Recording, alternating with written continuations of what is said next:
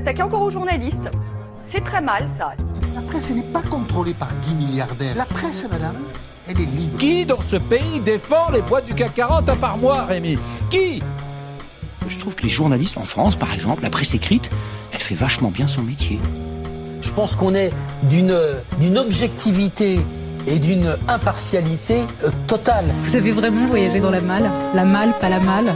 Allez, un petit indice. Tout le monde rêve de savoir ça.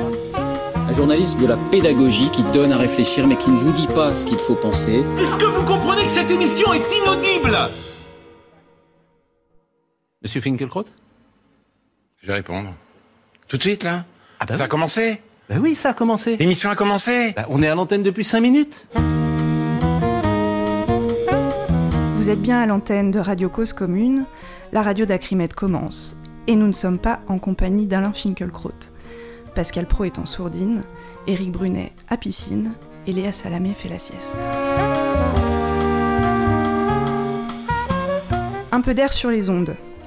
L'information est un bien trop important pour que seuls les journalistes puissent en parler.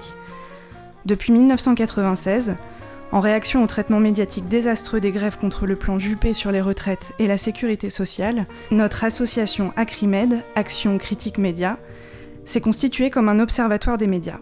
Qu'est-ce qu'on y fait? On critique. Une critique indépendante, parce que nous dépendons de nos seuls adhérents et lecteurs, et que nous ne sommes rattachés à aucun parti. Une critique radicale, car sans relâche, nous contestons l'ordre médiatique à sa racine. Sa concentration aux mains d'industriels milliardaires, sa financiarisation, la marchandisation de l'information et de la culture, l'anémie du pluralisme et du débat politique, l'emprise des sondages et des instituts qui en font commerce, les connivences, les complaisances et l'implication des entreprises médiatiques dans la contre-révolution néolibérale. On informe, bien sûr, sur l'information, ses contenus, les conditions de sa production, sur les médias aussi, sur les journalismes et les journalistes, en croisant des savoirs théoriques qui nous viennent des sociologues, des chercheurs en sciences politiques, avec des savoirs professionnels et des savoirs militants. On se mobilise, en essayant de faire feu de toutes les forces progressistes, effront avec toutes les organisations disponibles, des syndicats aux partis, en passant par les médias alternatifs et d'autres associations ou collectifs, pour que la question des médias redevienne une question politique. Car on propose, enfin, des propositions pour transformer les médias en profondeur, convaincus, comme le dit notre slogan, que si un autre monde est possible, d'autres médias le sont aussi. Et pour qu'un autre monde soit possible, d'autres médias sont nécessaires. On fait tout ça depuis plus de vingt-cinq ans. Certains d'entre vous nous auront lus sur le site d'acrimed point org où tous nos articles et vidéos sont disponibles en accès libre. D'autres sur papier, dans la revue Média Critique, que nous éditons chaque trimestre depuis dix ans bientôt.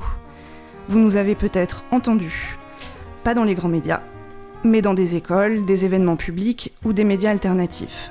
Quant aux autres, vous nous aurez croisés en manifestation. On y distribue des tracts, on tient des tables, on manifeste tout court, et on dénonce des médias prenant fait et cause contre la rue, au service des dominants.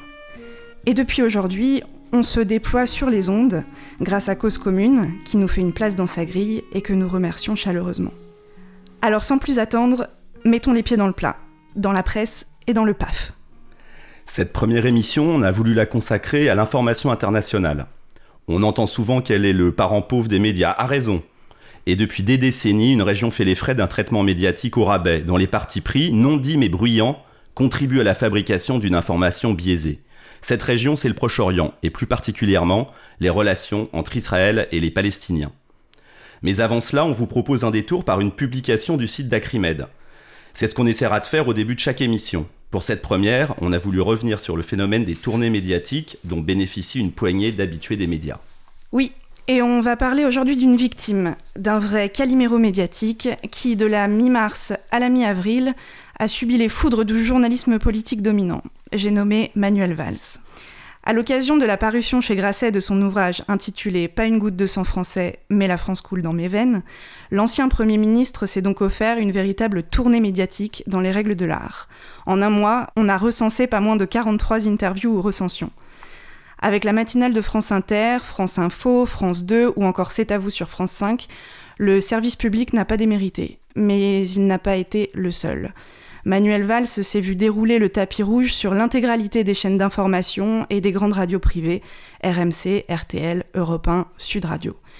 Il a aussi bénéficié d'une couverture louangeuse dans les trois principaux quotidiens nationaux, Le Monde, Le Figaro et Le Parisien, sans oublier l'attention toute particulière que lui apportait la presse hebdo. Sept pages dans Le Point et six pleines pages dans Paris Match, avec ses inégalables photos légendées que les auditeurs en manque de frissons pourront découvrir sur le site d'Acrimed. On peut le voir notamment en gros plan, sur les bords de Seine, au-dessus de ce gros titre « Manuel Valls, j'ai failli crever ». C'est dire si la presse people et féminine n'a pas l'apanage du récit dramatique. Notons quand même que sur la même période, Gala lui a consacré dix-sept articles, souvent pour feuilletonner sa vie privée. Manuel Valls privé de son chien par son ex, Anne Gravoin. « J'en suis malade », c'était le vingt-six mars.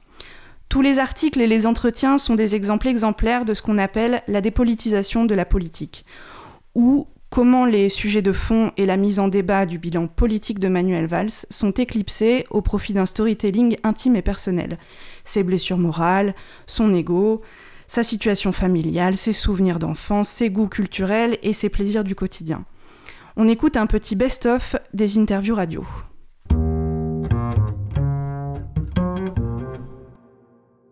Vous dites à ce moment-là, je suis devenu le traître. Quand je suis parti à l'été deux mille dix-huit, la rupture était consommée avec ma femme, avec la rue, avec les socialistes, avec la politique. J'étais mort. Là, vous avez d'ailleurs été traumatisé. Vous avez mis deux ans à remarcher, euh, même dans les rues de Barcelone, euh, sans appréhender d'être pris à partie. Ça a été aussi dur que ça, de se relever. Euh... Vous avez fait ce qu'on appellerait une dépression ou pas ? On pourrait penser que vous ne parlez que de choses positives. Et finalement, euh, vous êtes extrêmement juste sur euh, vos sentiments. Je crois que c'est la première fois qu'on vous découvre, Manuel Valls. Dans... Votre intimité, on sent que c'est quelque chose qui a été, qui a été douloureux. Moi, je oui, vous ai dit, quand vous êtes rentré dans, dans ce studio, j'ai lu votre livre. Et je trouve que pour la première fois, vous brisez l'armure. On a l'impression de, de vous connaître enfin un peu. Vous avez retrouvé l'amour, vous en parlez. Dernière question, c'est sans doute la plus dure. Vous dites qu'on pense de vous que vous n'êtes pas un marrant. Et vous ajoutez, je peux réciter les répliques du Père Noël est une ordure. Si je vous dis... Je ne vous jette pas la pierre, Pierre, mais j'étais à deux doigts de m'agacer. Vous, non, mais vous l'avez ou pas, pas. On fait des enquêtes, des reportages, et quand on fait la fête, c'est chouette. Et puis quand on va tous ensemble à l'école, le plus fou, c'est lui, c'est le plus drôle.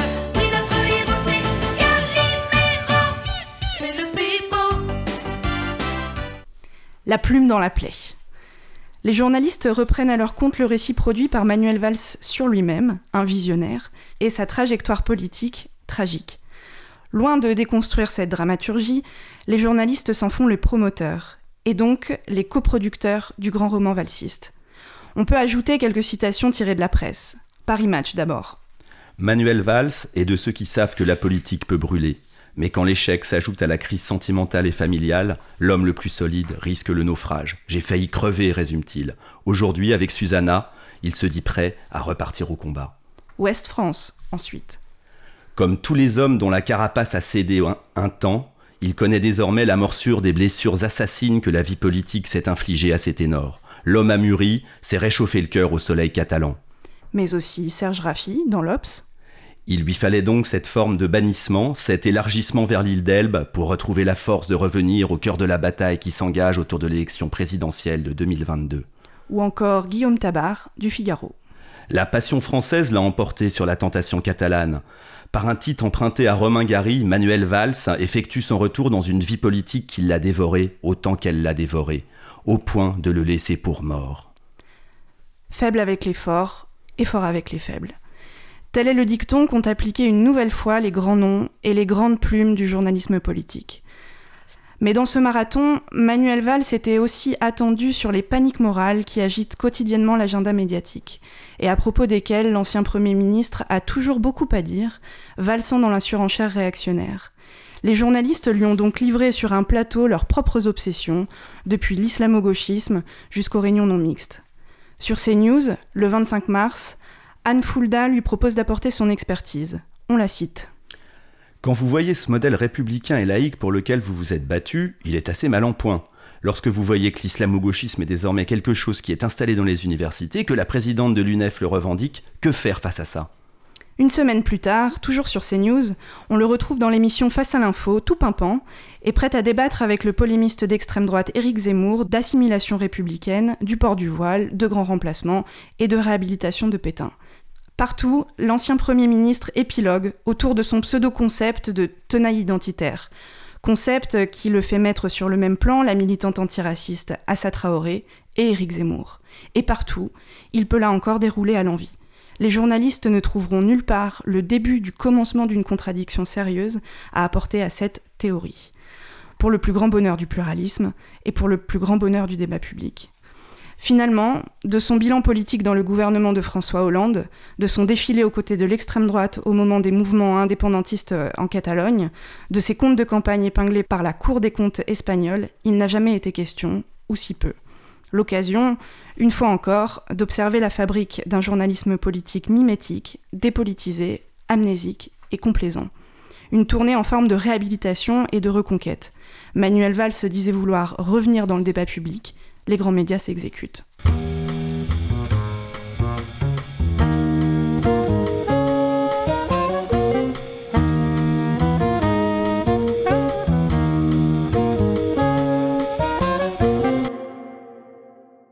Avec nos deux invités, Jean Stern, journaliste Orient vingt et un, et Julien Salingue, ancien rédacteur d'Acrimed, nous allons maintenant parler du traitement médiatique que les grands médias ont réservé à ce qu'ils ont appelé, comme de coutume, le retour du conflit israélo-palestinien.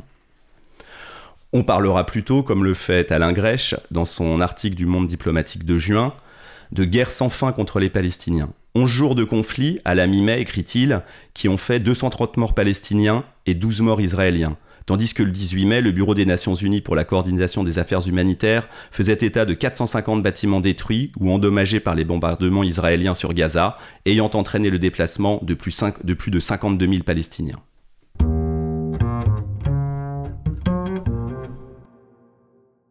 Bonjour Jean Stern. Bonjour. Alors tu es journaliste, euh, anciennement pour euh, Libération, La Tribune, pour Amnesty International et euh, pour le site euh, Orient vingt et un, euh, dont, dont le directeur est, est Alain Grech. Euh, tu as publié plusieurs ouvrages, euh, dont euh, euh, Les patrons de la presse nationale, tous mauvais, aux éditions La Fabrique et Mirage Gay à Tel Aviv euh, en deux mille dix-sept, aux éditions euh, Libertalia. Tu es l'auteur d'une enquête en dix volets, euh, en tout cas au compteur euh, aujourd'hui, tous publiés sur le site d'Orient vingt et un et qui portent, tu l'écris, euh, sur les nombreux cercles d'influence favorables à Israël en France. France-Israël, lobby or not lobby, ça c'est le titre global de l'enquête. Et nous te recevons aujourd'hui pour parler plus particulièrement du dernier volet, qui est paru à la mi-mai, et que vous avez titré « Match truqué sur le ring médiatique ». Truqué parce que euh, tu énumères et documentes un certain nombre de pressions en France qui pèsent sur les journalistes et sur la fabrique de l'information. Alors la première question, d'où viennent ces pressions, euh, quelles formes prennent-elles et euh, quelles conséquences ont-elles sur, euh, sur l'information ? Alors il faut les distinguer et je dirais qu'on va, en, pour simplifier, en distinguer de deux types. Euh, les premières pressions sont d'abord les pressions internes aux rédactions, les pressions des hiérarchies.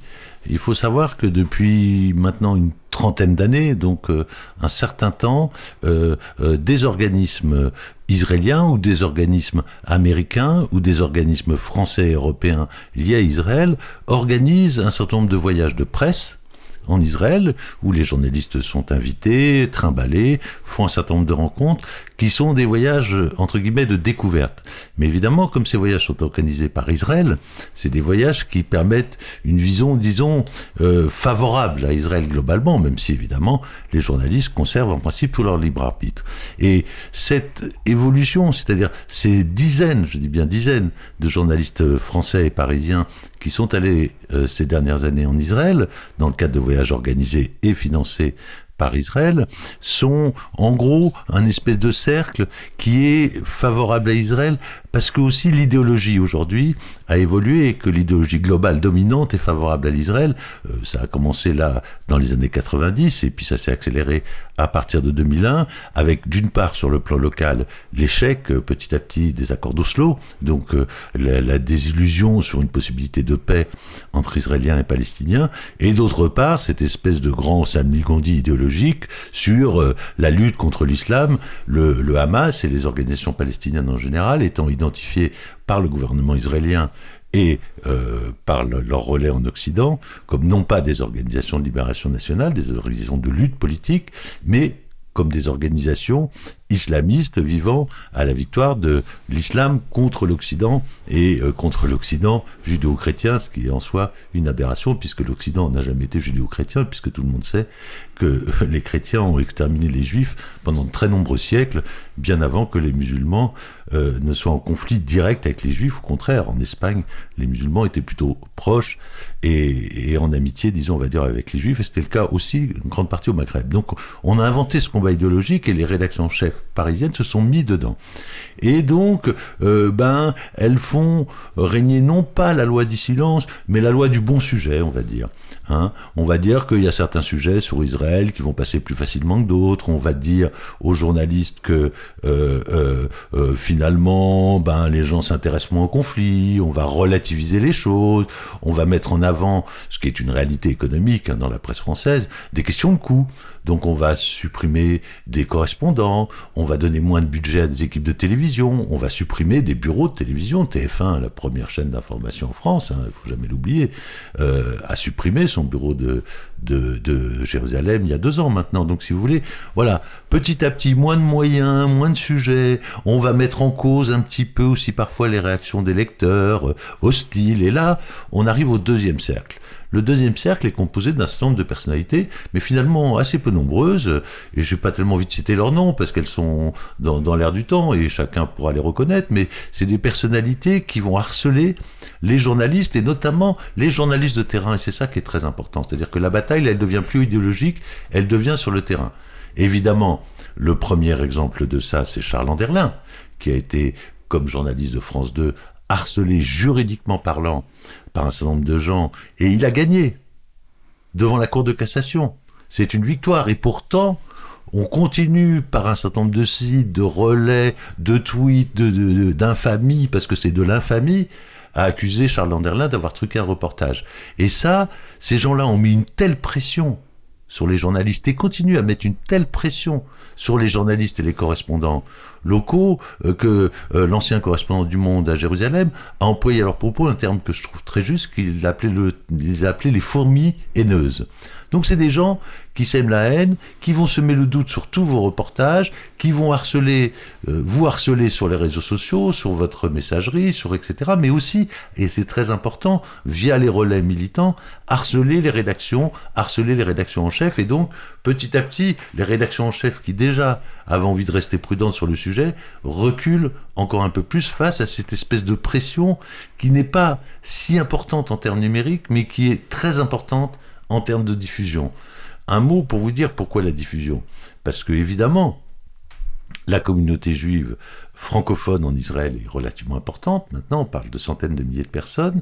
Et la communauté juive française, et notamment ses instances représentatives, le C R I F en particulier, ont amorcé au début des années deux mille un virage politique qui est un virage politique de soutien direct à la politique israélienne, ce qui n'était pas le cas auparavant. Donc on dit que le C R I F, et je partage assez ce point de vue, est aujourd'hui aligné sur le Likoud et sur les positions idéologiques de la droite et de l'extrême droite israélienne. Et donc évidemment, ça fait des relais dans l'opinion, dans l'opinion juive, mais aussi au-delà, ce qui fait qu'aujourd'hui, ben, plus la législation française qui fait que le combat euh, dit antisionisme est assimilé à de l'antisémitisme, fait qu'aujourd'hui c'est extrêmement difficile aujourd'hui pour les journalistes indépendants ou les journalistes salariés correspondant en Israël de s'exprimer librement et de faire part de ce qu'ils voient, c'est-à-dire d'une réalité de terrain.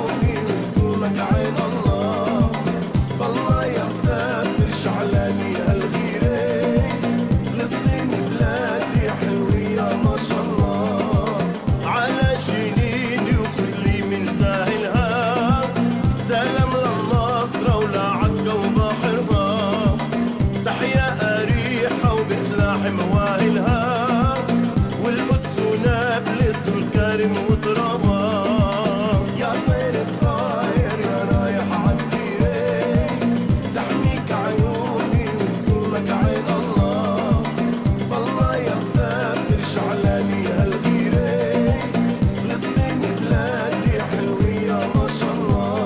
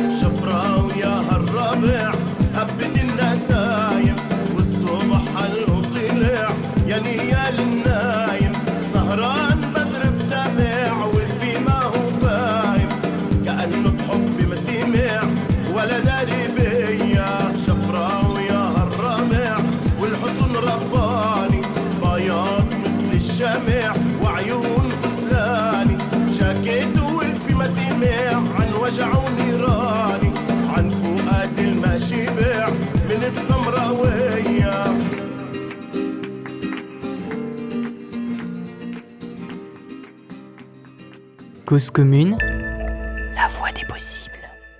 Euh, ce qui se dessine très bien à travers ton, ton reportage, c'est le poids des, réa- des hiérarchies éditoriales.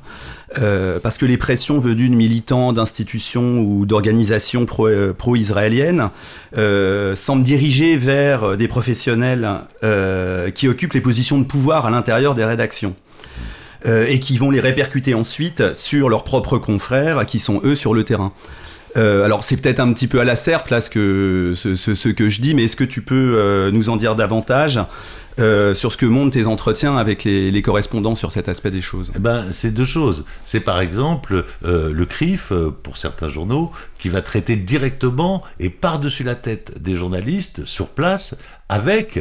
Euh, le gouvernement israélien. Un, un de mes confrères raconte dans l'enquête que euh, son rédacteur en chef est venu interviewer le Premier ministre de l'époque euh, sans même le prévenir, ce qui est contraire à, pour le coup à tous les usages du journalisme et même à la simple courtoisie.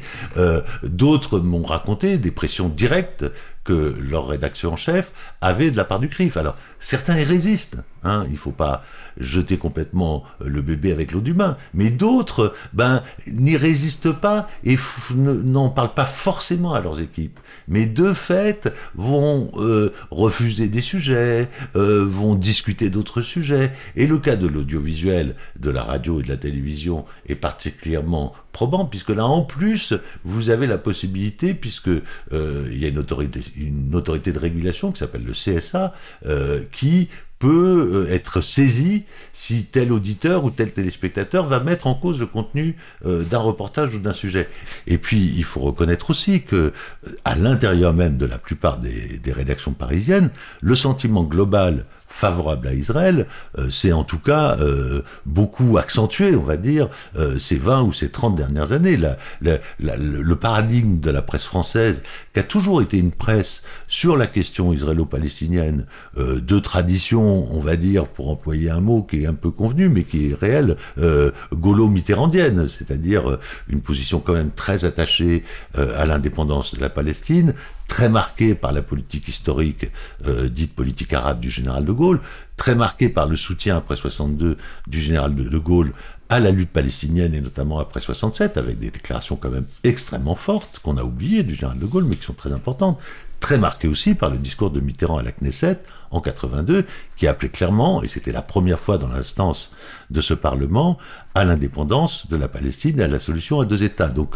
cette presse-là, cette tradition-là de la presse française, qui dominait dans les années quatre-vingts quatre-vingt-dix, ben, elle a changé depuis les années deux mille, à la fois par euh, faiblesse économique, euh, par lâcheté idéologique, je dirais aussi, et aussi par euh, euh, euh, une pression très forte euh, du gouvernement israélien. Mais là, le gouvernement israélien, il est dans son rôle et d'une certaine manière, il fait son job, mais surtout des très nombreux relais du gouvernement israélien qui à la fois mettent la pression sur les journalistes sur place et aussi envoient régulièrement des journalistes en Israël. Et moi, plusieurs confrères m'ont raconté leur voyage. Ben, si t'es pas politique, je veux dire, ou si tu veux pas être politique, ou si tu veux pas voir, c'est vachement sympa. Tu vas à Tel Aviv, qui est une ville sympa et cool. Euh, tu fais un tour en hélico dans le Negev, c'est vachement joli. Euh, euh, tu vois la vieille ville de Jérusalem et ils trouvent toujours un, un Palestinien qui va raconter des trucs, et cetera, ou, ou une manière de présenter les choses un peu biaisée, et cetera. Donc vous pouvez avoir une vision organisée, si vous voulez, de la réalité de la société israélienne et de la société palestinienne, qui est totalement fausse. Évidemment, il arrive toujours un moment, et ce qu'on vient de vivre ces dernières semaines en est la preuve, c'est que le mouvement social palestinien, le, l'émergence très forte de convergence aujourd'hui entre les Palestiniens de Jérusalem et ce qu'on appelle les Palestiniens de l'intérieur, c'est-à-dire des grandes villes israéliennes, les Palestiniens de Jérusalem-Est, les Palestiniens de Cisjordanie et, et c'est très important, les Palestiniens de Gaza, font qu'aujourd'hui, ben, une nouvelle force palestinienne est en train d'émerger, que d'ailleurs certains journalistes le racontaient, mais très peu. Euh, j'ai lu il y a trois jours dans Le Monde un reportage totalement remarquable sur l'émergence de cette force politique. C'était un des premiers papiers que je lisais, et je n'en ai vu aucun exemple dans la presse audiovisuelle, et encore moins dans la presse audiovisuelle dite d'information, qui, comme vous le savez, est largement alignée, là pour le coup, sur la droite française, et, et par voie de conséquence sur la droite israélienne. Alors, pour en revenir à ces quelques personnalités médiatiques dont tu parlais au début, on voulait te faire réagir à un propos de, à un propos de B H L, parce qu'en fait, au cours de, de la dernière séquence médiatique en date, on a pu entendre certains dont B H L, certains de ses élotes, euh, lancer un autre type d'appel aux journalistes qui n'était plus justement euh, un appel à l'information équilibrée, mais, mais, mais en fait tout le contraire. Euh, on, a, on a entendu donc Bernard-Henri Lévy, c'était le, le quinze mai sur, euh, sur B F M T V. Il était euh, alors interviewé par euh, Apolline de Malherbe hein, sur, euh, euh, sur B F M T V donc. Euh, et Apolline de Malherbe mentionnait les, les événements de, de Sheikh Jarrah pour euh, remettre un peu dans, dans le contexte. Euh, et, et B H L euh, euh, refusait quelque part d'entendre ça et, et faisait, lançait un appel vraiment très très direct aux journalistes en les appelant, en les il disait, je, je les conjure à réfléchir. Euh, ils sont en train de remettre leur pas dans le vieil anti, antisionisme, disait-il. Euh, et il les appelait à arrêter avec la symétrie. Ce qui, là, on, on, c'est comme une sorte de cap passé dans ce genre de déclaration publique. Puisque la symétrie, euh, en l'occurrence, est plutôt quelque chose de... de, de tu, mais de, hein, une sorte de consensus, mais non dit. Là, c'est encore autre chose. Ouais. C'est, B H L, c'est tout à fait un, intéressant, d'ailleurs, l'évolution euh, de ce personnage, euh, et spécifiquement sur cette question. On ne va pas parler du personnage en, en, en général, on en aurait pour trop longtemps, euh, euh, d'un soutien euh, à la fin des années quatre-vingt-dix et jusqu'au début des années deux mille à, au mouvement de la paix, à la gauche sioniste, au mouvement sioniste américain euh, de gauche, euh, qui était très puissant et tout. Et à un moment, le temps s'est arrêté pour eux. C'est-à-dire que autant euh, une partie de la gauche pro-israélienne américaine a considérablement évolué ces dernières années, considérablement radicalisée sur la question de l'analyse de ce qu'est le régime israélien aujourd'hui. Parce que le régime israélien aujourd'hui, il ne faut pas l'oublier, euh, Bethléem, qui est une des plus importantes O N G israéliennes des droits de l'homme, euh, Human Rights Watch, qui est une des plus importantes organisations internationales des droits de l'homme, parle clairement d'apartheid. Cette question de l'apartheid de la société israélienne, de l'apartheid qui régit la vie de la société israélienne aujourd'hui, cette question du racisme qui est très prégnant dans la société israélienne, ils refusent de le voir. Ils refusent de le voir, ils refusent de le regarder, ils refusent de l'analyser. Et donc B H L maintenant est sur la ligne bah, des élotes d'extrême droite, hein, c'est la même chose. C'est-à-dire que pour moi, il n'y a plus de différence entre un B H L soi-disant euh, progressiste ou, ou démocrate et, et soi-disant reporter. Il vient de publier à Fracas un livre de ses reportages dans Paris Match et le J D D, des trucs, mais B H L n'a rien à voir avec le journalisme, il a tout à voir avec l'idéologie. Et aujourd'hui, quand il dit aux journalistes ne parlez plus de Sheikh Jarrah, il dit aux journalistes ne parlez plus d'une injustice qui révolte tout un peuple, mais qui révolte aussi la communauté internationale. Sheikh Jarrah, c'est depuis des années et des années l'ensemble des diplomates européens, une partie des diplomates américains, des diplomates de nombreux pays asiatiques, le Japon notamment, dont on parle très peu dans cette histoire, qui s'élèvent contre la situation qui est faite aux familles palestiniennes de Sheikh Jarrah. Et c'est pas d'hier. J'ai assisté moi-même en deux mille neuf, l'été deux mille neuf, donc il y a maintenant onze ans, à des expulsions de familles palestiniennes à Sheikh Jarrah. Donc c'est une situation d'injustice, c'est un droit israélien qui est le droit de la force, au nom d'un pays qui se définit de manière raciste aujourd'hui, puisque la loi sur l'État-nation, l'État-nation juif, est une loi raciste. Donc tout ça se met en place, et plus ça se met en place, plus les intellectuels français, contrairement aux intellectuels des pays, de Nord, des pays du Nord, contrairement aux intellectuels britanniques, contrairement aux intellectuels espagnols, contrairement évidemment aux intellectuels et à une partie des hommes politiques américains, Bernie Sanders. L'engagement ces derniers mois de Bernie Sanders et de nombreux élus du Congrès démocrate, élus et élus sur la question palestinienne est quelque chose de considérable dont on n'imagine pas en France. Dans d'autres parties de l'enquête, j'ai interrogé de nombreux députés.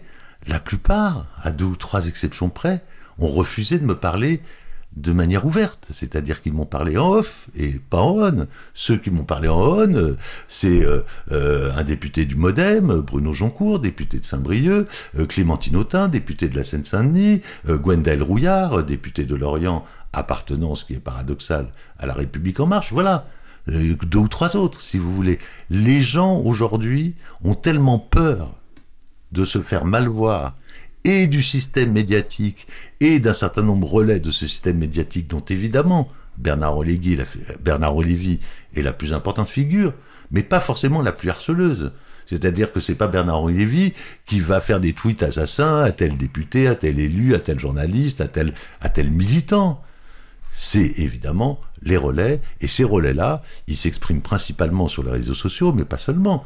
On a assisté à un scandale énorme dans notre pays. Il y a, on a de nombreux scandales, malheureusement, tous les jours, mais enfin, le président de l'association France-Palestine Solidarité a été arrêté et menotté à la sortie d'un entretien avec un membre du cabinet du ministre des Affaires étrangères au Quai d'Orsay, en présence de trois élus de la République, deux députés et une sénatrice. C'est des choses qu'on ne peut même pas imaginer aujourd'hui dans un autre pays que la France. Et donc tout ça fait partie de cette espèce de truc qui fait que le journaliste, parce que moi je n'ai jamais été correspondant, mais j'ai été très souvent sur le terrain, bah, quand vous êtes sur le terrain, globalement, vous êtes seul, face à vous-même, face à votre déontologie, face à votre manière de travailler. Et quand en plus vous êtes seul, qu'au moindre papier vous allez avoir cent, deux cents, trois cents euh, tweets, injures, coups de fil, menaces, et cetera. Et qu'en plus vous n'avez pas un mot de votre rédacteur en chef ou de votre rédactrice en chef pour vous dire « vas-y Coco, tiens le coup, on est avec toi et tout bah, », je vous assure que c'est quand même une situation assez difficile et que bah, certains baissent les bras et Dieu merci, d'autres ne baissent pas les bras. Et ceux qui ne baissent pas les bras, je dois dire que dans cette profession aujourd'hui qui est en grande difficulté, vous le savez aussi bien que moi, ben, et je leur rends totalement hommage, c'est évidemment tous les pigistes qui sont installés à Ramallah, à Tel Aviv, à Jérusalem, et qui malgré la pression, malgré la pression économique, malgré la pression idéologique, malgré le harcèlement qu'ils risquent de subir, continuent à rendre compte d'une, libé- d'une situation dont dans tous les pays du monde on peut parler assez facilement, sauf aujourd'hui en France pratiquement. Alors justement, on va revenir aux, aux conditions de travail de, de ces journalistes. Euh, dans ton reportage, tu écris que le match semble inégal tant le rouleau compresseur de la propagande est massif. Oui. Alors justement, il y a quelques jours, une ancienne correspondante pour la radio publique principalement, Marine Vlahovic, produisait un podcast en cinq épisodes sur Arte Radio, Carnet de correspondante, dans laquelle elle documente son travail de journaliste au cours des trois années qu'elle a passées à couvrir les territoires palestiniens. Dans le cinquième épisode, elle évoque le poids et le rôle euh, d'un organisme israélien, cette fois-ci le G P O, Gouver- Gouver- Government Press Office, euh, très influent sur la production journalistique. On, on écoute ce qu'elle en dit et puis tu réagis ensuite. En plus de tenir la presse étrangère à l'œil, le G P O nous abreuve de communiqués. Du côté israélien, l'info, on vous l'apporte sur un plateau. Les journalistes croulent sous les éléments de langage et les éclairages orientés. Putain, mais c'est le truc le plus ridicule que j'ai jamais vu. C'est le truc le plus ridicule que j'ai jamais vu. Au premier plan, il y a l'armée israélienne. En termes de communication, c'est aussi une machine de guerre. Agence France Presse. Très bien, d'accord. Ultra réactive. S'il vous plaît, mettez votre, vos téléphones en, en silence, histoire de mieux s'entendre. Avec au menu, groupe WhatsApp, tweets instantanés dans plusieurs langues et conf calls régulières. Tout est fait pour que les journalistes restent vissés à leur chaise. Sur le terrain, tandis que les snipers tirent sur les Palestiniens à la frontière de Gaza, les porte-paroles font du copinage. Alors ça, c'est typique, si vous voulez. C'est extrêmement intéressant. Et c'est typique. Alors, Israël, et il ne faut pas oublier, est, est un pays qui est extrêmement américanisé dans son mode de fonctionnement, et cetera. Et euh, aux États-Unis, depuis maintenant euh, quinze ans, je crois que la bascule s'est faite en deux mille sept. Euh, la profession de journaliste est allée en déclinant, en termes de nombre de journalistes, et la profession de communicant est allée en explosant. Il y a aujourd'hui beaucoup plus de communicants aux États-Unis qu'il n'y a de journalistes. En Israël, il s'est passé exactement le même phénomène. Parce que, si vous voulez, pour faire très court, la presse quotidienne s'est considérablement affaiblie, a beaucoup moins de moyens euh, qu'elle ne l'a autrefois, a eu du mal à rebondir sur le web. Euh, la presse audiovisuelle, qu'elle soit privée ou dans les mains du gouvernement, est devenue des machines à communication globalement très pro-israélienne, à l'exception d'une chaîne du paysage audiovisuel israélien. Et donc, pour tous les journalistes, israéliens d'abord, hein, on, le gouvernement a mis en place toute une série d'outils qui sont des outils de, de pure propagande, c'est-à-dire qu'on va vous faire passer, pour parler un peu familièrement, euh, des vessies pour des lanternes, on va vous présenter euh, des sujets, puisque soi-disant les journalistes ont tendance à voir que le noir. Donc on va vous présenter, ben oui, alors Tel Aviv, il y a des boîtes de nuit merveilleuses, euh, on y mange des sushis extraordinaires, il y a évidemment de l'innovation géniale en Israël, de la high-tech et tout. Enfin, quand on creuse un peu, je l'ai fait dans d'autres papiers que celui-là, dans cette série d'enquêtes, on sait très bien, et tout le monde le dit, et tout le monde le sait, et on le prouve d'ailleurs avec des, des éléments qui ne sont pas des éléments de langage, mais des éléments chiffrés. La high-tech israélienne, elle est née, elle est nourrie, et elle est pouponnée au sens propre du terme, au sein de l'armée israélienne. Et elle se nourrit euh, de, des expériences de contrôle des populations euh, que, auxquelles l'armée israélienne se livre dans les territoires de Cisjordanie et à Gaza. Donc tout ça, eh ben, on va vous présenter une start-up merveilleuse euh, qui va faire des programmes extraordinaires euh, de reconnaissance euh, vocale, par exemple, pour euh, l'automobile de demain, mais on ne va pas dire que tout ça, c'est né dans l'occupation de la Palestine.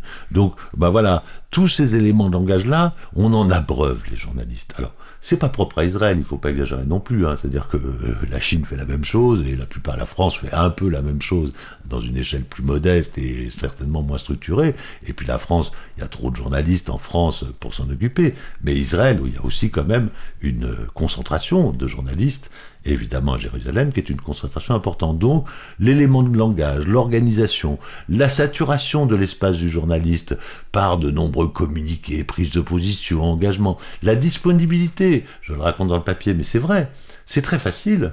Quand j'ai fait Mirage Gay à Tel Aviv en deux mille dix-sept, euh, j'ai rencontré des gens du ministère du Tourisme, des élus de Tel Aviv qui connaissaient mon point de vue, puisque je leur exprimais, mais je les interrogeais comme journaliste, et ces gens-là m'ont parlé sans aucun problème, très facilement, des porte-parole du ministère des Affaires étrangères, et cetera. Donc, c'est un pays qui a fait le pari de l'information, en transformant ce pari de l'information en pari de la communication. Et en saturant, et c'est très intéressant ce que dit cette ancienne correspondante à Ramallah dans ce sujet, en saturant l'espace mental du journaliste. C'est-à-dire que vous recevez tellement d'informations qu'au bout d'un moment, vous n'en pouvez plus. Donc je pense qu'aujourd'hui, il faut euh, ben, peut-être collectivement, euh, euh, et ça aiderait beaucoup les confrères qui travaillent là-bas d'ailleurs, je le pense, euh, euh, commencer à dire euh, ras-le-bol. Ras-le-bol de la manière dont aujourd'hui euh, l'information indépendante sur la question Israël-Palestine est traitée dans notre pays, ras-le-bol de la manière dont sont traités les citoyens et les citoyennes qui cherchent à faire entendre une voix différente que celle du gouvernement et du C R I F, euh, qui sont quand même très très entremêlés aujourd'hui malheureusement sur la question israélo-palestinienne. Merci. Merci Jean Stern. Merci et à vous. Tu nous offres une, une belle fin. On invite euh... encore une fois, les, les auditeurs et les auditrices à, à retrouver tes enquêtes sur le site d'Orient vingt et un. Merci à vous.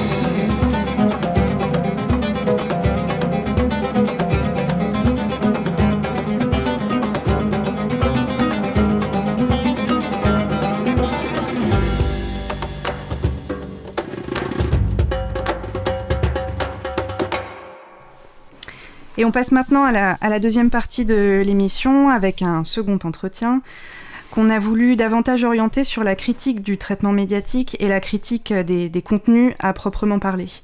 Bonjour Julien Salingue. Bonjour. Alors les lecteurs et lectrices d'Acrimed euh, te connaissent bien puisque tu as été rédacteur pour l'association pendant plusieurs années et également son secrétaire de rédaction. Tu as notamment rédigé un certain nombre de papiers euh, sur la couverture médiatique euh, Israël-Palestine, une région que tu connais bien par ailleurs puisqu'avant d'en arriver à la critique des médias, Euh, tu as soutenu une thèse de doctorat en sciences politiques euh, qui portait sur la question palestinienne et l'autorité palestinienne. Euh, tu es l'auteur par ailleurs de plusieurs publications, dont La Palestine des O N G, entre résistance et collaboration, parue en deux mille quinze aux éditions La Fabrique. Et tu es aujourd'hui membre de la direction du N P A. Alors pour rentrer dans le vif de la séquence récente, on voulait te poser une première question sur euh, la temporalité des médias. Euh, le onze mai dernier, les Échos titraient un de leurs articles « Le retour du conflit israélo-palestinien ». Alors, un des problèmes majeurs de, de la couverture du conflit qui oppose Israël aux Palestiniens est précisément son séquençage dans le temps par les médias. Pour le dire euh, clairement, quand est-ce que les médias en parlent ? Quand et pourquoi le conflit occupe l'agenda médiatique et la une de l'agenda médiatique ? Est-ce que tu peut nous parler de, de cela au regard de la séquence récente et nous expliquer en fait en quoi ça, ça pose problème. Oui, alors bah là pour prendre l'exemple de, des Échos, il faut se dire le, le onze mai, c'est précisément le lendemain du jour où le, le Hamas a tiré pour la première fois depuis plusieurs années euh, plusieurs centaines de roquettes euh, en direction de l'État d'Israël. Donc en fait ce que ça rappelle une fois de plus, c'est que euh, il n'y a de couverture médiatique, on va dire, euh, branle-bas de combat, à la une, euh, et cetera, que lorsque euh, il y a des opérations militaires palestiniennes. Euh, et c'est à ce moment-là que ça remonte sur l'agenda euh, médiatique. Euh, c'est-à-dire qu'en gros, on ne parle de manière euh, euh, multimédia, pour, pour ainsi dire, euh, de la situation en Israël et dans les territoires palestiniens que lorsqu'on est dans des phases, on va dire, d'affrontements militaires euh, réciproques, euh, d'échanges, entre guillemets, j'y reviendrai, euh, de tirs, de missiles, de bombardements, et cetera. Donc ça ne veut pas dire que sinon on n'en parle jamais, c'est-à-dire qu'il y a régulièrement des reportages, des articles, et cetera. Mais une couverture comme celle de la récente séquence, euh, c'est très clairement l'augmentation de l'intensité militaire qui fait qu'on va en parler. Euh, d'ailleurs, il suffit de voir quand est-ce qu'elle se termine, entre guillemets, cette séquence. C'est en gros quand il y a un cessez-le-feu euh, entre Gaza euh, et l'État d'Israël, on n'en parle plus. Euh, voilà, donc on est vraiment là avec l'exemple type euh, de, euh, d'une séquence euh, voilà, qui, qui couvre euh, un moment de conflit militaire euh, particulier euh, et puis en attendant entre guillemets le prochain. Euh, le problème principal de ce type de couverture médiatique étant que euh, eh ben on nous dit bon bah voilà, c'est comme en deux mille quatorze, c'est comme en deux mille huit deux mille neuf, c'est comme en euh, et cetera. Et donc finalement on a des, des moments qui s'enchaînent euh, avec parfois des des années et des années d'écart entre les deux. Et finalement, il n'y a pas de fil conducteur euh, entre ces différentes, euh, ces différentes séquences. Euh, ce qui fait que euh, on, on en arrive à un, à un traitement médiatique. Bah, justement, dans un article pour, pour Acrimed, euh, il y a, il y a quelques années, euh, j'avais, j'avais nommé ça le syndrome de Tom et Jerry. Euh, pourquoi le syndrome de Tom et Jerry ? C'est en gros cette idée, voilà, Tom et Jerry, c'est les, les deux personnages de, de dessins animés. Euh, voilà, ils, ils se courent après, ils se font des pièges, ils se tapent dessus, Euh, et cetera. Et au moment où ils se serrent la main, on sait qu'ils sont en train de déjà réfléchir la prochaine fois où ils vont se faire euh, des saloperies. Euh, et en réalité, on a sur la couverture médiatique euh, de, du conflit entre Israël et les Palestiniens un aspect Tom et Jerry, c'est-à-dire euh, finalement on comprend pas trop pourquoi ils s'aiment pas, on comprend pas trop pourquoi ils se tapent dessus, mais ce qu'on comprend c'est qu'à intervalles réguliers ils se tapent dessus. Euh, voilà. Et quand on a une couverture de ce type-là, évidemment on peut pas comprendre grand-chose. Euh, et c'est euh, finalement l'illustration de tout ça, c'est euh, ces, ces trucs récurrents qui reviennent dans le, le, la façon dont est qualifiée la situation là-bas. C'est le, le cycle de la violence a repris, c'est un nouvel engrenage de violence, euh, c'est euh, et cetera. Là, je, j'ai regardé pour cette séquence-là, il y a quelques titres qui sont qui sont sympathiques. Euh, voilà, donc on a euh, roquettes, émeutes, lynchage, le Proche-Orient replonge dans le cycle de la violence meurtrière. Voilà, donc c'est pas évident de comprendre exactement de quoi il s'agit. Israël-Gaza, pourquoi un tel engrenage meurtrier ? Euh, voilà, donc c'est typiquement le, le genre de titre euh, qui illustre euh, qui illustre ce truc-là, où finalement on ne saura pas euh, ce qui se passe entre deux cycles de violence, et bien évidemment ça, ça pose des problèmes euh, notables. Alors tu parlais du, du, du commencement médiatique, et aussi euh, tu as évoqué la, la fin médiatique. On va peut-être écouter euh, un reportage, euh, du, pas un reportage d'ailleurs, une petite brève euh, de Thomas Soto dans le vingt heures de France deux, euh, et tu réagis euh, ensuite. C'était, me semble-t-il, le vingt-cinq mai. Quelques images d'insouciance qui contrastent avec celles de guerre que vous montrez il y a quelques jours encore là-bas. Regardez, c'est à Gaza, Gaza où les familles, les enfants se sont rués à la plage aujourd'hui encore. Vous le voyez, il y avait vraiment beaucoup, beaucoup de monde, un peu de joie aussi. Et je crois qu'il y avait même, vous allez voir après cette scène de foule, un âne qui était en train de se rafraîchir, le voilà. Les armes se sont à peu près tues dans la région depuis le vingt et un mai. vingt et un mai, date du cessez-le-feu, observé aussi bien par les Israéliens que par les activistes du Hamas. Ouais, bah c'est il y a un âne qui se qui se baigne à, à Gaza. Euh, le reportage précisera pas que l'eau dans laquelle euh, il se baigne est probablement très polluée, euh, puisque une fois de plus dans les bombardements israéliens, les les structures euh, de désalinisation et de traitement des déchets ont été euh, ont été touchées. Euh, il précisera pas, bon normalement il le fera pas, mais que l'âne peut pas s'éloigner trop loin quand même euh, de Gaza, parce que sinon il va tomber sur les navires de guerre israéliens euh, qui maintiennent le blocus euh, maritime. Euh, il précise précisera pas euh, non plus euh, euh, que probablement euh, sur la plage à côté de l'âne, il euh, y a quatre-vingts pour cent des gens qui vivent euh, sous le seuil de pauvreté et qui dépendent de l'aide alimentaire. Il précisera pas que tous les gens qui sont à Gaza euh, sont finalement euh, sujets au même sort euh, que l'âne, c'est-à-dire qu'ils peuvent pas sortir de la bande de, de Gaza sans risquer de, de se faire tirer dessus. Euh, voilà, et donc finalement, c'est, cette... ouais, c'est quasiment... Euh, paroxystique, quoi. On a cette impression que maintenant qu'il n'y a plus de roquettes qui sont tirées depuis la bande de Gaza et de bombardements israéliens tout violents, euh, trop violents, euh, la vie a repris son cours. Et en fait, le problème, c'est quelle vie, quoi. Euh, et ça, il n'y a pas. Euh, et là, c'est typiquement vraiment ça. La vie reprend son cours, avec même la petite anecdote marrante, euh, voilà, de l'âne. Bon, c'est, c'est, assez, euh, c'est assez délirant, mais finalement, c'est pas, c'est pas hyper... Euh, c'est pas hyper surprenant euh, parce qu'en fait euh, ça, ça confirme ce truc de voilà, entre deux séquences violentes finalement on s'intéresse assez peu, et entre deux séquences violentes euh, on n'essaye même pas finalement de se dire euh, bon bah maintenant que ça s'est calmé et maintenant, et peut-être on y reviendra, qu'on peut aller dans la bande de Gaza euh, faire du journalisme, euh, intéressons-nous un petit peu quand même à ce qui, ce qui se passe, quoi. Pourquoi, pourquoi il s'est passé ce qui s'est passé, comment les gens l'ont vécu, euh, et quelles explications il y a. Non, pour les causes profondes, on, on repassera. Et du coup, à l'arrivée, voilà, on a ce traitement qui permet de rien comprendre euh, et qui donne cette fausse impression que finalement, entre deux périodes de forte tension militaire, ça va, ce qui est faux. Au-delà de ce syndrome Tom et Jerry là que que tu as utilisé dans, dans tes articles pour Acrimed, et et qui qui désigne cette manière qu'ont les les, les grands médias de s'intéresser qu'au moment où il y a un conflit militaire, euh, tu utilisais aussi le, le le concept ou l'expression de journaliste, de diplomate pour pour traiter des des biais médiatiques dans la couverture du, du conflit israélo-palestinien. Est-ce que tu peux euh, nous en dire un petit peu plus hein, sur cette notion? Bah ouais, l'idée du journalisme de diplomate, c'est deux choses. Euh, la première, euh, c'est que très souvent, euh, le, le traitement médiatique est aligné sur l'agenda diplomatique. Euh, mais à, la, à deux niveaux, donc ça va faire trois, enfin on se comprend. Euh, à deux niveaux sur ce premier niveau, l'agenda médiatique, on va dire sur le temps long, Euh, c'est-à-dire processus de paix ou pas processus de paix, né- processus de négociation ou pas, euh, et cetera.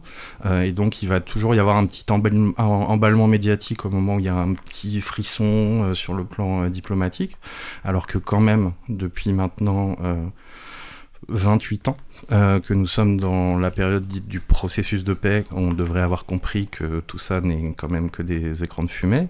Mais voilà, il y a donc sur le temps, sur le temps long, et puis sur des séquences comme celle-ci, il va y avoir tout un emballement aussi sur euh, que font les chancelleries occidentales, machin discute avec truc, Macron a rencontré Sissi euh, pour voir s'il pouvait discuter avec la Jordanie, pour qu'il discute avec le Qatar, euh, pour éventuellement qu'il y ait un, un cessez-le-feu. Euh, et on va nous faire plein de trucs autour de voilà, ces trucs de coulisses, en plus plus ça a un côté un peu euh, voilà, secret, euh, les alcôves euh, et compagnie. Euh, et là, typiquement, on a eu ça, c'est-à-dire sur l'histoire du cessez-le-feu, euh, machin, les États-Unis, Biden et tout. Euh, et pendant ce temps-là, sur le terrain, euh, et pendant ce temps-là, autant d'enquêtes qu'on fait pas, et pendant ce temps-là, autant de gens qu'on qu'on n'interviewe pas. Et il y a un deuxième niveau euh, qui est qu'en réalité, euh, a fortiori sur des terrains comme celui-ci, en fait, souvent les journalistes, euh, en tout cas une partie des journalistes, euh, finalement, leur lieu d'insertion, ça va être les, les expatriés et notamment les diplomates euh, de leur propre pays, entre guillemets. C'est-à-dire qu'on voit ça beaucoup, c'est-à-dire qu'ils fréquentent les mêmes lieux euh, de socialisation et compagnie, et finalement leur première source d'information, souvent, euh, c'est les diplomates euh, de leur pays. Euh, donc du coup, ça aide, entre guillemets, euh, à se caler sur cet agenda-là et sur les préoccupations de, euh, diplomatiques qui, on s'en rend bien compte, sont en général très éloignées des préoccupations des premiers, premières concernées, les populations, euh, euh, et cetera. Et parfois, mais là, c'est pas forcément l'intention des journalistes, on peut se retrouver pris euh, comme, euh, voilà, comme euh, on va dire, euh, un, un outil ou un, un instrument euh, pour les agendas diplomatiques, de faire fuiter, sortir telle information, euh, et cetera, et cetera. Alors là, c'est pas exactement le diplomatique, mais on a vu un truc absolument incroyable qui s'est passé euh, sur la dernière séquence euh, à, à Gaza. C'est l'armée israélienne a fait croire à la presse qu'ils allaient rentrer dans la bande de Gaza. Ça a été repris par euh, plein de médias et sur les réseaux sociaux, euh, alors qu'en fait c'était une fausse information euh, dans le but militaire euh, de détourner l'attention du Hamas d'un autre truc qu'ils étaient en train de préparer. Euh, voilà, donc là c'est pas exactement la même chose, mais on voit bien Euh, quand même le rôle que tu peux te retrouver à jouer quand tu es trop soumis, on va dire, aux acteurs euh, étatiques euh, et pas suffisamment, on va dire, euh, critique de ce qu'ils peuvent te dire, quoi. Alors, il euh, y a un format qui, qui condense euh, particulièrement bien les, les, les deux biais là, que, tu, que tu viens d'évoquer, donc à, sa, à savoir de, Tom et Jerry et ce, ce journalisme de, de diplomate, ce journalisme par le haut, hein. Euh, c'est euh, les reportages, alors euh, on va les appeler davantage des, des pastilles, les, les pastilles dites de remise en perspective. Euh, c'est des tentatives de, entre guillemets, réhistori- réhistoriciser le conflit. Euh, alors du type euh, les cinq dates clés euh, du conflit israélo-palestinien, ou une variante journalistique, euh, comprendre le conflit israélo-palestinien en cinq minutes. Euh, selon toi, Euh, qu'est-ce que ce type de format journalistique fait à l'information ? Et euh, pour orienter euh, un peu la question, en quoi crée-t-il plus souvent de, de problèmes qu'il, qu'il n'en résout ? Bah, l'intention n'est pas forcément mauvaise. Euh, c'est-à-dire que ça pourrait être d'essayer justement de contre-ba- contrebalancer ce dont on parlait avant. Euh, c'est-à-dire ne pas sauter d'un événement à un autre et de temps en temps essayer de se poser et dire bon allez, allons-y, mettons ça, euh, mettons ça en perspective. Le problème c'est que c'est un exercice qui est quand même particulièrement difficile. Euh, dire, le conflit israélo-palestinien entre guillemets en, en, en cinq minutes, enfin bon il y a des gens ils font ma thèse en cent quatre-vingts secondes donc euh, pourquoi pas, mais, euh, mais bon quand même euh, le, le principal danger de ces trucs là c'est que finalement euh, tu vas reproduire ce que tu crois euh, que tu vas démonter euh, et c'est avec les dates où c'est particulièrement marquant. euh, là euh, Là, il y a eu entre autres des trucs autour de, autour de Jérusalem, euh, voilà, les cinq dates euh, sur, euh, sur Jérusalem. Bon, ok. Euh, et donc, tu as cinq dates sur Jérusalem, euh, c'est euh, soixante-sept, quatre-vingts, quatre-vingt-huit, deux mille, deux mille dix-huit. Donc, tu sais pas trop pourquoi, en fait. Pourquoi ça commence en soixante-sept ? Je veux dire, comme si avant soixante-sept, ça se passait bien à Jérusalem. Je veux dire, en, en, entre quarante-sept, quarante-huit et quarante-neuf, il y a des dizaines de milliers de Palestiniens qui se sont fait expulser de Jérusalem, par exemple. Euh, mais là, bon, c'est pas dans les dates, quoi. Euh, pourquoi Euh, pourquoi quatre-vingt-huit, euh, pourquoi machin, euh, et, et finalement ça, ça donne peut-être des séquences euh, qui paraissent euh, raconter une histoire, mais le problème c'est que ça, ça raconte une histoire. Euh, ça raconte pas l'histoire. Et là, typiquement, en général, sur ces dates-là, il y a deux possibilités. C'est soit justement le truc de diplomate, Euh, c'est-à-dire tu prends les grandes batailles, quoi, euh, les grandes batailles, les grandes déclarations, les grands accords, euh, et finalement tu t'expliques pas le, le, la logique qui peut être derrière. Euh, soit ça va être euh, le truc de euh, les trucs les plus spectaculaires. Et là, du coup, tu replonges euh, dans le problème euh, qu'on disait, euh, qu'on disait au début. Donc vraiment, je le dis, l'intention n'est pas forcément mauvaise, parce qu'il ne faut pas non plus être dans un truc ultra élitiste qui consisterait à dire qu'à chaque fois que tu parles euh, de la question palestinienne ou, ou d'Israël, il faut à chaque fois euh, prendre quarante-cinq minutes euh, pour revenir aux sources, euh, au premier congrès sioniste à Bâle, en, quatre-vingt-dix, en dix-huit cent quatre-vingt-dix-sept, et cetera. C'est pas ça non plus. Euh, donc c'est bien parfois d'essayer de le faire, mais sauf exception, euh, enfin moi j'ai jamais vu un truc qui était satisfaisant, et au bout d'un moment, si on voit, on n'a jamais vu un truc qui était satisfaisant, c'est probablement que c'est pas possible à faire, euh, mais que par contre c'est possible, et il y a des contre-exemples euh, par rapport au mauvais traitement, euh, c'est tout à fait possible, même dans des articles un peu courts, ou même dans des reportages un peu courts, de donner des éléments euh, qui se veulent pas... Euh, Euh, tout est tout expliqué, mais qui permettent au moins de, de, de contextualiser, de comprendre les choses. Et finalement, bon, pour euh, voilà, conclure sur ce, sur ce truc-là, euh, c'est quasiment le... on va dire l'existence de ces petits trucs-là, euh, cinq dates pour comprendre, cinq minutes pour raconter l'histoire, va être le truc qui va, entre guillemets, conforter ou rassurer pour faire des articles ou des sujets où on ne dit rien de tout ça.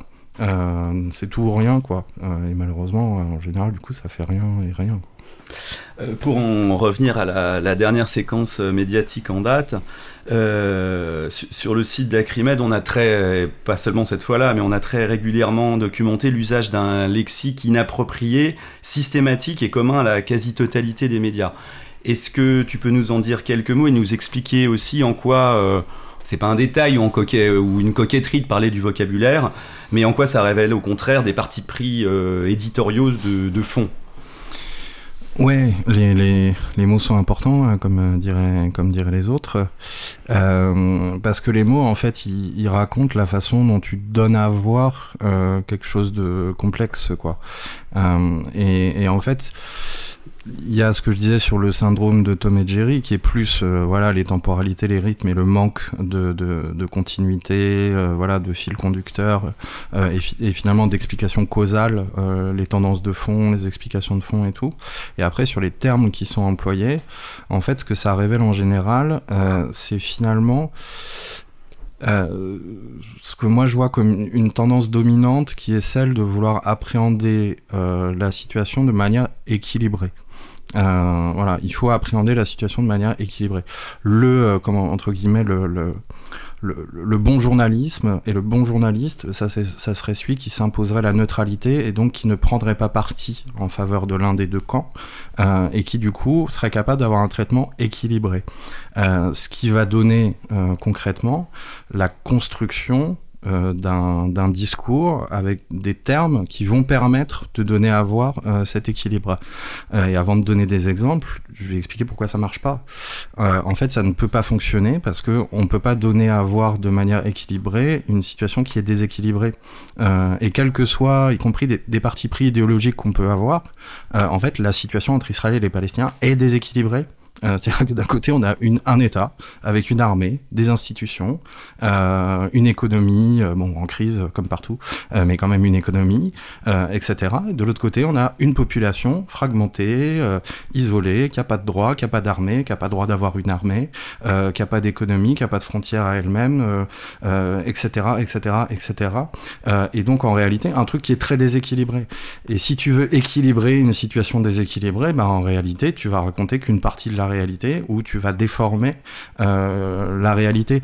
Et il y a un côté paradoxal, euh, parce qu'en fait, finalement, ce que ça donne, euh, c'est que, on va dire, les, les pro-palestiniens, avec beaucoup de guillemets, vont trouver que le traitement médiatique est pro-Israël.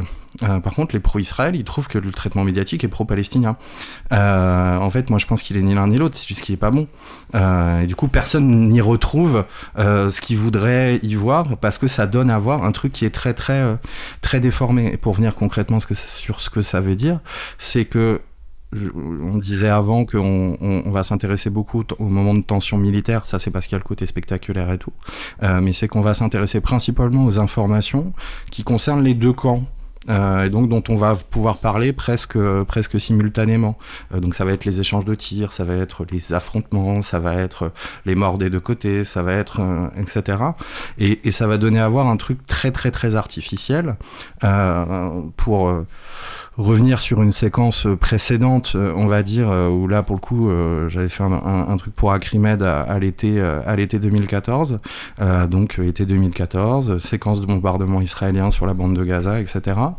Euh, et au bout de, je sais plus, une semaine ou, ou dix jours, il euh, y a une centaine de morts à Gaza et zéro mort israélien.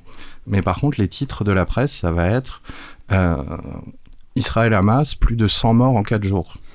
Euh, ça va être Israël-Hamas, nouvelle journée d'affrontement meurtrier. Euh, ça va être raid sur Gaza et tir de roquettes en Israël, journée meurtrière au Proche-Orient. Alors qu'il, alors qu'il n'y a des morts que d'un côté. Mais on va dire journée, euh, journée meurtrière. Et là, on a eu le, le même genre de choses euh, cette fois-ci. Euh, c'est-à-dire, on va avoir... Euh, Là, j'ai vu quelques, quelques titres, c'était euh, euh, « Conflit israélo-palestinien, nouveaux affrontements entre Palestiniens et police israélienne à Jérusalem-Est ». Mais qui peut... Enfin, ça, ça paraît... Euh, ouais, ok, ouais. Il y a des affrontements entre les Palestiniens et la police. Ok, mais en fait, il y a cinq cents Palestiniens qui ont été blessés ce jour-là et deux flics, je crois. Donc en fait, ça s'appelle pas des affrontements, normalement. Ça s'appelle la répression d'une manifestation. Euh, ou l'intervention policière sur une manifestation. Il euh, y a d'autres, d'autres exemples de ce, de ce type-là. Là, on avait, c'était Euronews, excellent titre. Israël-Gaza, toujours plus de roquettes, de raids et de morts. Donc, c'est-à-dire, on, vraiment, on, on construit un espèce de tout euh, où, euh, eh ben, à l'arrivée, au nom de l'équilibre, eh ben, on, on, donne à, on donne à voir une situation qui est fausse. Enfin, voilà, c'est, en fait, ce n'est pas vrai. Les choses ne se sont pas passées comme ça. Et parfois, à force, parce qu'y compris, au bout d'un moment, il y a les trucs automatiques, quoi, du langage automatique, l'engrenage de la violence, le cycle de violence, l'escalade militaire, euh, et cetera. Enfin, l'escalade militaire entre Israël et le, et le Hamas, je veux dire, euh, entre les roquettes et des gens qui ont l'arme nucléaire, enfin, vous voyez le, le genre d'escalade, c'est quand même assez bizarre comme terme. Euh, et des fois, ça va jusqu'à l'absurde. Euh, et là, par exemple, c'était euh, Fabienne Sintès euh, qui recevait, euh, euh, qui recevait euh, Frédéric Ancel, euh, encore un, un expert bien neutre, euh, celui-là, euh, qui, donc sur, euh, sur France Inter, et qui a utilisé l'expression suivante: lorsque les roquettes entre Israël et le Hamas auront cessé. Bon, alors, bon, elle se loupe, quoi. Je veux dire, peut-être que c'est... Mais voilà où on en est. Les roquettes entre Israël et le Hamas. Qu'est-ce que ça veut dire, en fait euh, euh, Voilà. Et des fois, ce truc permet aussi... Euh, des, des, des... Enfin, ces procédés permettent aussi des trucs que je pense, moi, franchement malveillants. Et par exemple, l'A F P a titré une dépêche « Pluie mortelle de roquettes sur Tel Aviv, frappe musclée d'Israël sur Gaza ». Euh, là on n'est pas juste dans le loupé, euh, là on est dans le malveillant, mais le problème c'est que ce malveillant passe parce qu'il y a le fond habituel de finalement tout ça n'est qu'un match de ping-pong euh, entre deux parties euh, dont on comprend pas pourquoi ils se tapent dessus et dont on essaye de donner l'impression que finalement ils sont un peu à égalité dans la façon dont ils, re- dont ils vivent euh, tout ça, donc ça déforme la réalité, clairement.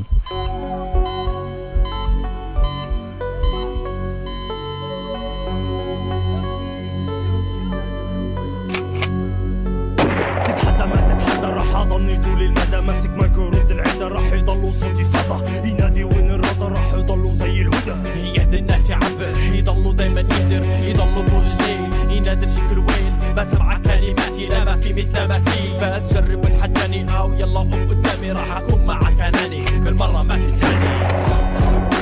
ما تتذكر شي شاب علينا الجبر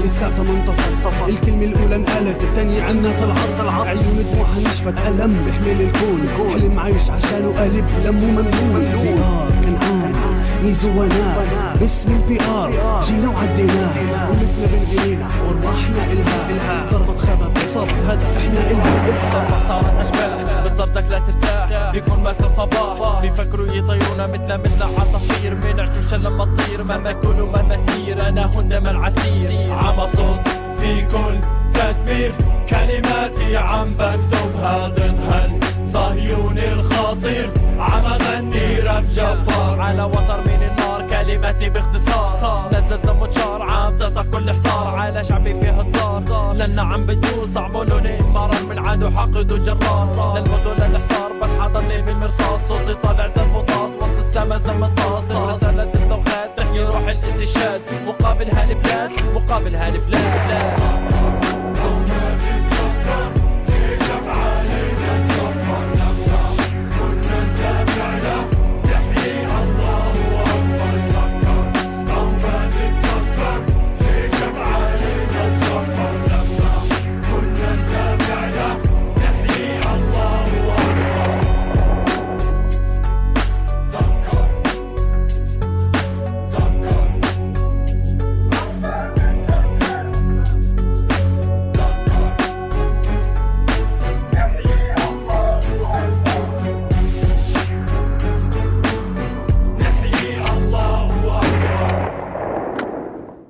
Cause commune, la voix des possibles. Alors justement, tu le, tu le rappelais à l'instant, c'est que ce soit une maladresse ou des, ou des euh, si on leur prête voilà, des, des intentions malveillantes, en tout cas la, la situation n'est pas nouvelle. Ces biais-là, on les constate de, depuis, euh, depuis euh, des décennies. Euh, et, et d'ailleurs, il faut sans doute insister euh, sur le fait que donc, euh, un des versants du tropisme symétrie euh, dont tu parles, à savoir euh, l'escamotage euh, du système colonial et, de, et des conséquences euh, qu'il peut avoir sur la vie quotidienne des Palestiniens, euh, pèse également dans les reportages ou dans les magazines euh, d'actualité, on va dire économique ou sociale, euh, dont tu pouvais parler euh, tout au début, et qu'on peut voir euh, ici ou là, euh, en dehors, on va dire, des zones dites de, entre guillemets, hein, regain, de, regain de l'attention. C'est-à-dire qu'ils sont, ces, ces biais-là euh, traversent tout, quoi.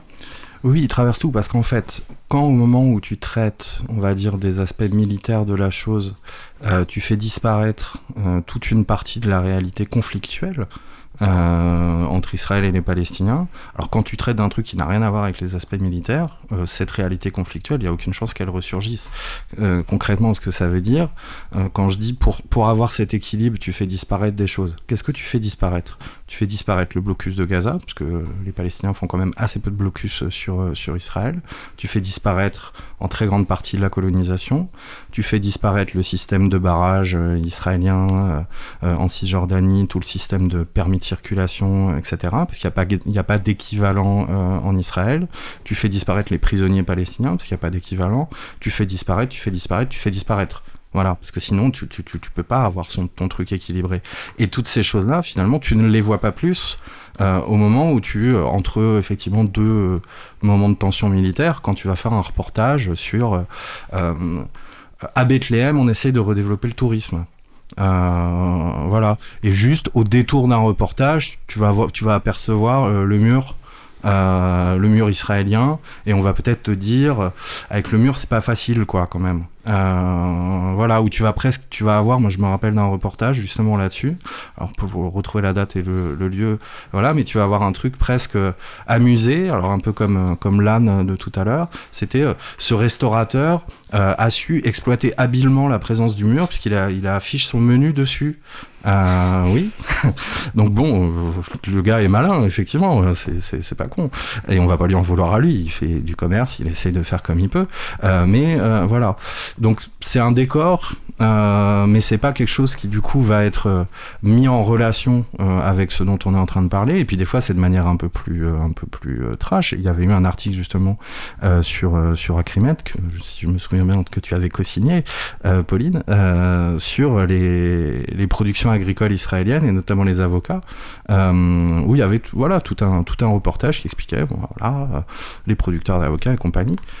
Et ils oubliaient juste de dire que trente pour cent ou trente-cinq pour cent des avocats en fiat proviennent de terres qui ont été confisquées euh, aux Palestiniens. Donc oui, euh, c'est sûr que ça dynamise une économie, en fait, quand tu payes pas les terres. Euh, c'est un peu plus simple, hein. Tu fais, voilà, tu fais des économies, quoi. C'est assez, euh, assez rentable.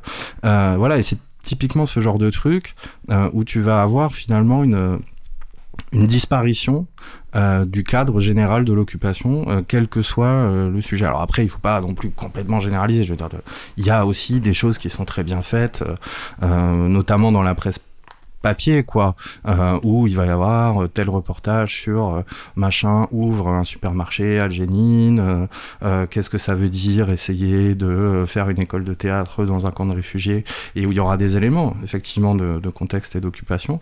Mais ce qui est assez, euh, assez fascinant, c'est de voir qu'il existe quand même de nombreux reportages, notamment télé et radio, dans lesquels le truc de l'occupation de, n'existe pas du tout. Euh, et pour reprendre une formule chère à Acrimed, mais pas exactement dans, avec les mêmes, les mêmes mots, euh, en fait, euh, l'occupation n'explique pas tout, euh, mais rien s'explique sans l'occupation, là-bas. Euh, là, tu abordes l'occultation euh, récurrente justement de, de l'occupation. On sait que dans le pouvoir que les médias euh, euh, exercent ou dans, dans les biais qu'ils peuvent introduire, il euh, y a ces angles morts et il y a l'occultation d'une certaine partie de la réalité. Est-ce que euh, tu Est-ce qu'il y aurait des événements euh, dans la période récente euh, qui n'ont pas été traités et qui te semblent, euh, qui t'auraient semblé euh, important euh, de traiter pour bien comprendre euh, la situation ? Alors, oui. Enfin, il y a des événements et puis des éléments qui auraient dû être euh, rapportés. C'est-à-dire, il y a un truc qui a été très repris. Euh, donc vraiment, la séquence est onze mai, vingt et un, vingt-deux mai, quoi, à, à peu près. Euh, il y a un truc qui a été très repris pendant cette séquence. Et là, on est vraiment dans le truc euh, diplomate, euh, enfin, de ce dont on parlait tout à l'heure. Euh, c'était cette, ré- cette expression d'appel au calme et de retour au calme. Euh, voilà. Ce qui sous-entend qu'en fait, avant le onze mai, c'était calme. Euh, et en fait, en réalité, euh, pour ne prendre que, euh, bon voilà, pas toute, euh, pas toute la période, mais entre le premier janvier deux mille dix-neuf et le onze mai, il y a à peu près cent soixante-neuf Palestiniens qui ont été tués, et le onze mai deux mille vingt et un. Entre le premier janvier deux mille dix-neuf et le onze mai deux mille vingt et un, il y a à peu près mille deux cents Palestiniens qui se sont retrouvés à la rue parce qu'ils ont été expulsés de leur maison ou qu'elle a été euh, détruite. Entre le premier janvier deux mille dix-neuf et le onze mai deux mille vingt et un, il y a à peu près onze mille Palestiniens qui ont été arrêtés euh, par l'armée israélienne. Donc ça rejoint à ce que je disais tout à l'heure. Je veux dire, voilà, c'est, ça c'est le calme. Voilà, ça c'est la période de calme. Euh, et je pense, voilà, c'est comme tu n'en as pas parlé avant, parce que c'est pas hyper intéressant, hyper spectaculaire, euh, et cetera. Bon bah du coup c'est difficile euh, d'y penser après. Euh, et donc du coup il y avait cette idée voilà de, de calme. Et en fait toutes ces choses là qui ne sont, en fait ne sont pas traitées de manière générale. Euh, et du coup quand ça pète on comprend pas. Euh, ça disons que c'est sur ce qui était euh, sur ce qui était euh, avant. Euh, sur ce qui s'est passé pendant, il y a notamment un, é- un événement qui n'a quasiment pas été traité, euh, qui est le dix-huit mai, le mardi dix-huit mai, il y a eu une journée de grève générale euh, palestinienne, qui pour la première fois depuis mille neuf cent trente-six était une grève générale euh, des Palestiniens vivant, alors à l'époque ça s'appelait pas la Cisjordanie, euh, il n'y avait pas encore Israël, mais vivant dans ce qu'est la Cisjordanie aujourd'hui, vivant dans ce qu'est la bande de Gaza aujourd'hui, vivant dans ce qu'est Israël aujourd'hui, c'est-à-dire dans toute la Palestine historique. La dernière fois qu'il y avait eu une grève comme ça, c'était en trente-six. Euh, là on est en deux mille vingt et un, euh, donc presque cent ans plus tard, donc c'est quand même un petit événement. Il y a eu un appel à la grève qui a été lancé pour les Palestiniens de toute la Palestine historique. Et ce jour-là, il y a eu les Palestiniens d'Israël qui ont fait grève, il y a les Palestiniens de Cisjordanie qui ont fait grève, bon Gaza c'est un peu compliqué de faire grève, euh, voilà je rentre pas dans les, dans les détails, euh, et ça a même eu un écho chez les Palestiniens qui habitent, euh, enfin qui habitent, qui sont réfugiés euh, en Jordanie, au Liban, euh, et cetera. Et ça c'est un événement mais incroyable euh, en réalité, et cette grève a été très suivie. Euh, il y avait des, bah, il fallait aller ailleurs euh, pour voir euh, les reportages, puisque sauf exception, il y a eu un truc dans le vingt heures de France deux, mais qui donnait l'impression que la grève n'était qu'en Israël. Euh, c'est-à-dire faisait pas le lien avec le fait qu'en même temps à Bethléem, à Ramallah, à Jénine, à Hébron, il y avait aussi euh, tous les magasins fermés, euh, et cetera. Et ça, c'est typiquement le genre de choses euh, où c'est une, enfin c'est une faute en fait de pas de pas le traiter.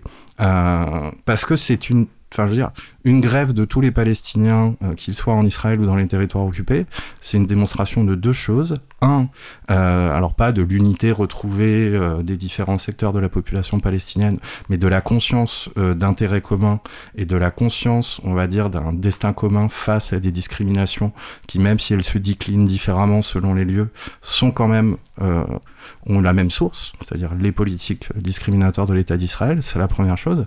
Et puis la deuxième chose, c'est une dimension de résistance populaire populaire euh, très forte. Euh, c'est-à-dire on préfère parler euh, des euh, roquettes, euh, et cetera, que de parler du fait qu'il y a des dizaines, des centaines de milliers euh, de Palestiniens qui, euh, qui ont fait grève ou, et ou qui ont manifesté euh, ce jour-là, euh, ce qui n'est pas rien. Bon, mais pour le coup, euh, j'ai envie de dire, c'est pas spécifique à, à, à la Palestine. On, on euh, voilà, ça renvoie euh, traitement médiatique d'autres, d'autres types de, de conflits. Mais là, vraiment, dans la, dans la séquence, quand je dis c'est une faute, c'est parce que en fait, euh, ça a un sens politique très très fort.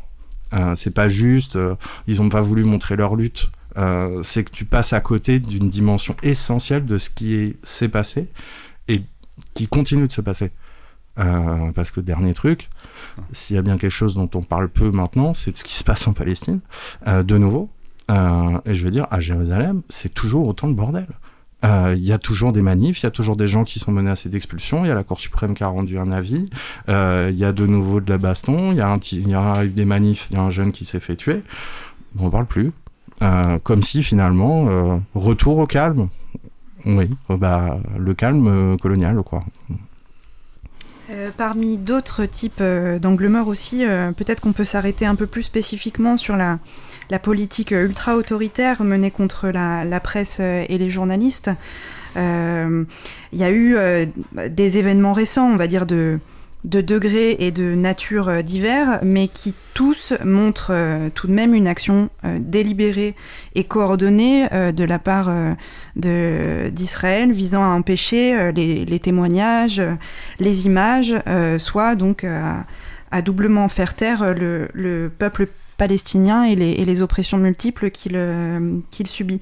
Est-ce que tu peux évoquer euh, quelques exemples qui, toi, t'ont, t'ont interpellé et, euh, et question, euh, euh, l'autre question, c'est que, qu'est-ce que tu penses, euh, qu'est-ce que tu as pensé, en tout cas, de leur, de leur couverture médiatique en France ? Alors, ce qui est sûr, c'est qu'Israël mène une bataille, une guerre de l'information euh, qui est, enfin, depuis fort longtemps. Euh, après, c'est logique. Hein, je veux dire, dans des situations comme celle-là, euh, tu, la bataille de l'information, elle est, euh, elle est essentielle. Bon, elle se décline sur sur plein, euh, plein d'aspects euh, que je développerai pas parce que c'est pas l'objet là. Mais bon, ils ont une capacité à à communiquer avec les journalistes, à dire ce que les journalistes veulent entendre, euh, à leur faciliter les choses. Il faut jamais oublier ça. C'est-à-dire, c'est pas juste un truc de euh, les journalistes se prennent des pains et se font tirer dessus. Ça, c'est le côté pile, le côté face, c'est tous ces trucs qui sont hyper bien organisés par l'armée israélienne. Ils ont des traducteurs qui parlent toutes les langues. Euh, welcome les journalistes, on va vous faire faire un petit tour, on va vous emmener aux bons endroits, euh, et cetera.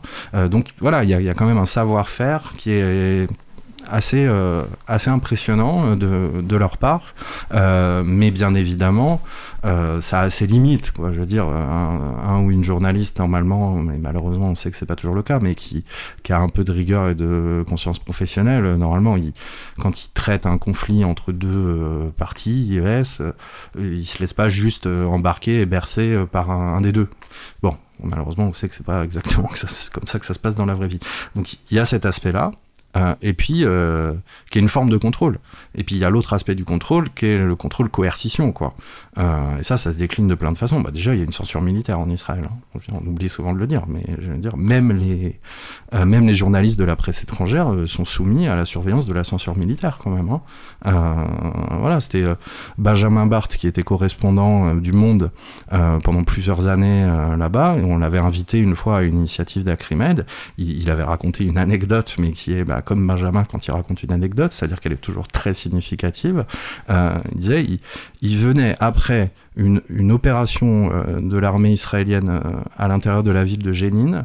Euh, il faisait un, un papier sur cette opération-là, euh, et il s'entretient au téléphone avec le responsable militaire israélien de la zone de Jénine. Il finit son entretien téléphonique, il raccroche, il commence à mettre ses notes au, prof, là, au propre, là son téléphone sonne, tac, bonjour, c'est le bureau de la censure militaire, euh, on vous informe que l'entretien que vous venez de faire, euh, vous ne pouvez pas utiliser ça, ça, ça et ça. Euh, déjà bonjour, mais vous êtes qui ? euh, Je savais pas que vous m'écoutiez. Euh, et en fait, ils vont pas pouvoir t'interdire de publier dans un journal étranger. Mais par contre, si tu le fais, on te renouvellera pas ton visa. Euh, voilà, donc il y a ce contrôle euh, de cette façon-là. Et puis parfois, le contrôle, c'est plus violent. C'est la répression euh, directe, physique, euh, contre des journalistes. Il y a eu des arrestations. Euh, là, il y a quand même la correspondante d'Al Jazeera. Euh, alors son prénom, c'est Jarrah, donc ça te fait toujours rire tout le monde. Mais, euh, mais c'est une journaliste correspondante euh, voilà, qui a été arrêtée, mais justement à Jérusalem, foutue en tôle. Euh, dire Al Jazeera, c'est pas... Enfin, j'ai beaucoup de respect pour les petits médias indépendants, et cetera. Mais enfin, Al Jazeera, c'est... Enfin, c'est, c'est un monstre médiatique, quoi, quoi qu'on pense de ce qu'il y a dedans. Euh, ils arrêtent la correspondante, ils la foutent euh, tranquillou euh, en tôle. Euh, et puis, bien évidemment, bah, y a eu euh, ce, ce, cet immeuble euh, au milieu de la bande de Gaza euh, qui a été liquidé euh, par l'armée, euh, par l'armée israélienne. Et avec cet, exp... enfin, cet immeuble dans lequel il y avait donc, les bureaux d'Al Jazeera euh, et les bureaux de Associated Press quand même. Hein. Euh, je veux dire, c'est pas une petite agence euh, non plus, c'est les États-Unis. Euh, voilà, il n'y a même pas le, plus en truc de, le truc en plus de oui, bon, c'est le Qatar, euh, c'est des salauds et tout. Euh, c'est... Et c'est pas un accident. Voilà, parce que on... l'info que le, le truc a été détruit a, a été un peu diffusée quand même. On a vu les images. Les images sont spectaculaires. On dirait qu'ils sont en train de démolir un immeuble euh, à la Cité des quatre mille, en fait. Euh, c'est-à-dire, vraiment, l'immeuble s'effondre hyper proprement. Euh, c'est très, très, très bien fait. C'est un bombardement. Euh, ils ne sont pas allés poser du plastique et machin. C'est un bombardement. Et ils ont prévenu, une heure avant, les gens à l'intérieur, ils leur ont dit « On va dégommer votre immeuble ». Euh, ils ont dit à Associated Press et à Al Jazeera « Prenez vos affaires, sortez, on va vous liquider votre immeuble ». Et il y a une scène surréaliste du mec d'Associated Press au téléphone avec euh, le commandant militaire israélien, en train de lui dire « Donnez-nous dix minutes de plus, on a du matériel à récupérer ». Le mec au bout du fil lui dit « Non, non, désolé, on vous a prévenu, maintenant on fait tout péter ».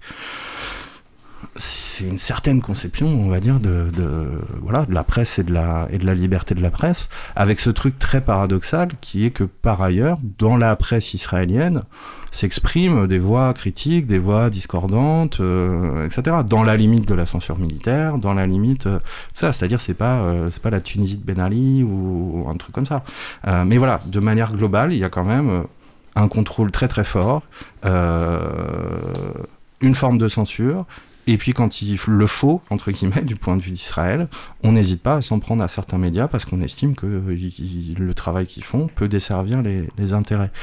Et sur la deuxième partie de la question, bah, moi je suis pas surpris, malheureusement, euh, mais ça a quand même été sous, sous, sous-traité dans les médias français. Enfin, je veux dire, le coup de l'immeuble, putain, ils, ils ont détruit les bureaux de la Société de Presse, quoi, et d'Al Jazeera.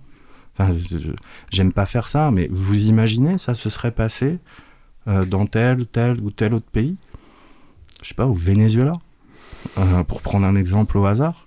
Euh, je pense qu'on en aurait entendu parler. Alors j'aime pas faire ces trucs de comparaison, parallèle, machin, mais des fois, on se dit, mais vous vous rendez compte, quoi, quand même. Euh, et évidemment, ça a été vraiment sous, sous, sous, sous-traité, euh, et je pense qu'il y a... Euh, Il y a plusieurs raisons. La première, c'est que eh ben, il y avait quand même Al Jazeera là-dedans. Euh, Israël, aujourd'hui encore, continue de dire, là, ce matin ou hier, ils ont sorti des nouvelles preuves qui disaient que le Hamas avait installé des trucs dans, dans l'immeuble. C'est-à-dire, ils lâchent rien. Euh, et que du coup, bah, il y a quand même cette suspicion. Euh, parce que c'est Gaza plus Al Jazeera euh, plus euh, pff, voilà, donc euh, finalement on se mouille pas trop. Et puis il y, y a un deuxième truc qui est euh, bah, c'est aussi l'alignement euh, et diplomatique et euh, sur ce qu'on disait tout à l'heure, c'est qu'un truc de cette, de cette ampleur-là, euh, bah, effectivement tu auras du mal à le trouver euh, une équivalence quelconque chez les autres et ça déséquilibre. Alors on se contentera de dire, euh, pour trouver un petit équilibre, on dira euh, oui, Israël, ils sont pas très sympas avec les journalistes, mais le Hamas non plus. Euh, ce qui est vrai. Euh, évidemment, enfin, je veux dire, je suis pas de deux, quoi. Je, je, le Hamas, je connais, hein, donc je sais très bien. C'est pas des grands démocrates, euh, mais je veux dire, il y, y a des échelles qui, qui n'ont rien à voir, quoi. Euh, voilà.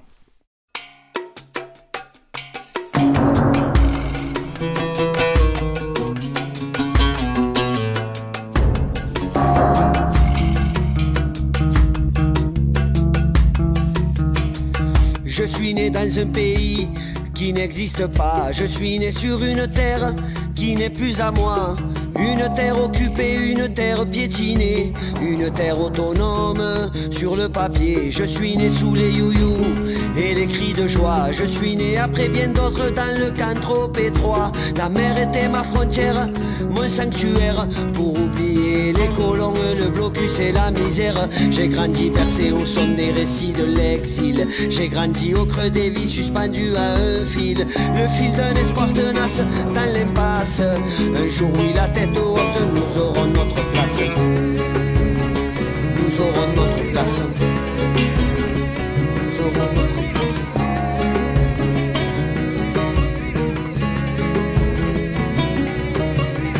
J'ai grandi trop trop vite entre deuil et oubli. J'ai grandi en tutoyant l'horizon infini. Le sable chaud sous mes pas me portait vers l'au-delà. Je serai si grand, si fort, on ne verra que moi. J'ai vécu à Gaza sans jamais en sortir. J'ai vécu de jour en jour sans remords ni soupir. Malgré les barbelés, le couvre-feu, les blêmés, j'ai chéri au fond de moi le rêve d'en échapper. Le rêve d'en échapper. Le rêve d'en échapper.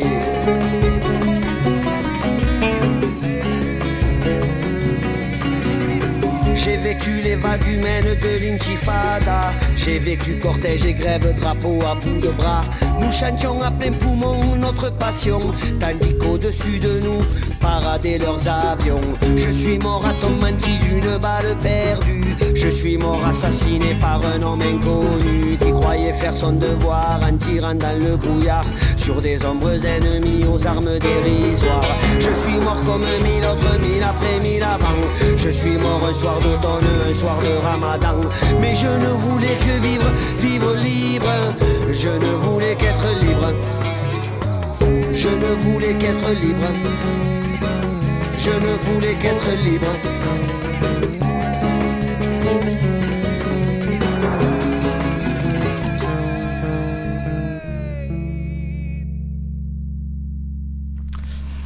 Euh, peut-être on peut faire, si tu veux bien, un petit détour par la France et par le traitement médiatique des, des manifestations de soutien au peuple palestinien qui ont eu lieu, enfin qu'en traitement médiatique il y a eu.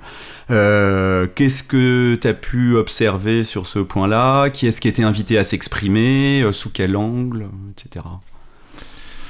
Bah, en fait, disons que le traitement médiatique des manifestations était principalement le traitement médiatique de l'interdiction des manifestations, quoi. Euh, voilà, donc ça, on pourra toujours dire qu'à la base, c'est pas de la faute des médias, euh, parce que c'est pas eux qui ont interdit les, les manifs, euh, mais c'était quand même beaucoup ça. En plus, la séquence a été courte, euh, donc en réalité, des manifestations, il y en a eu, mais pas, pas énormément.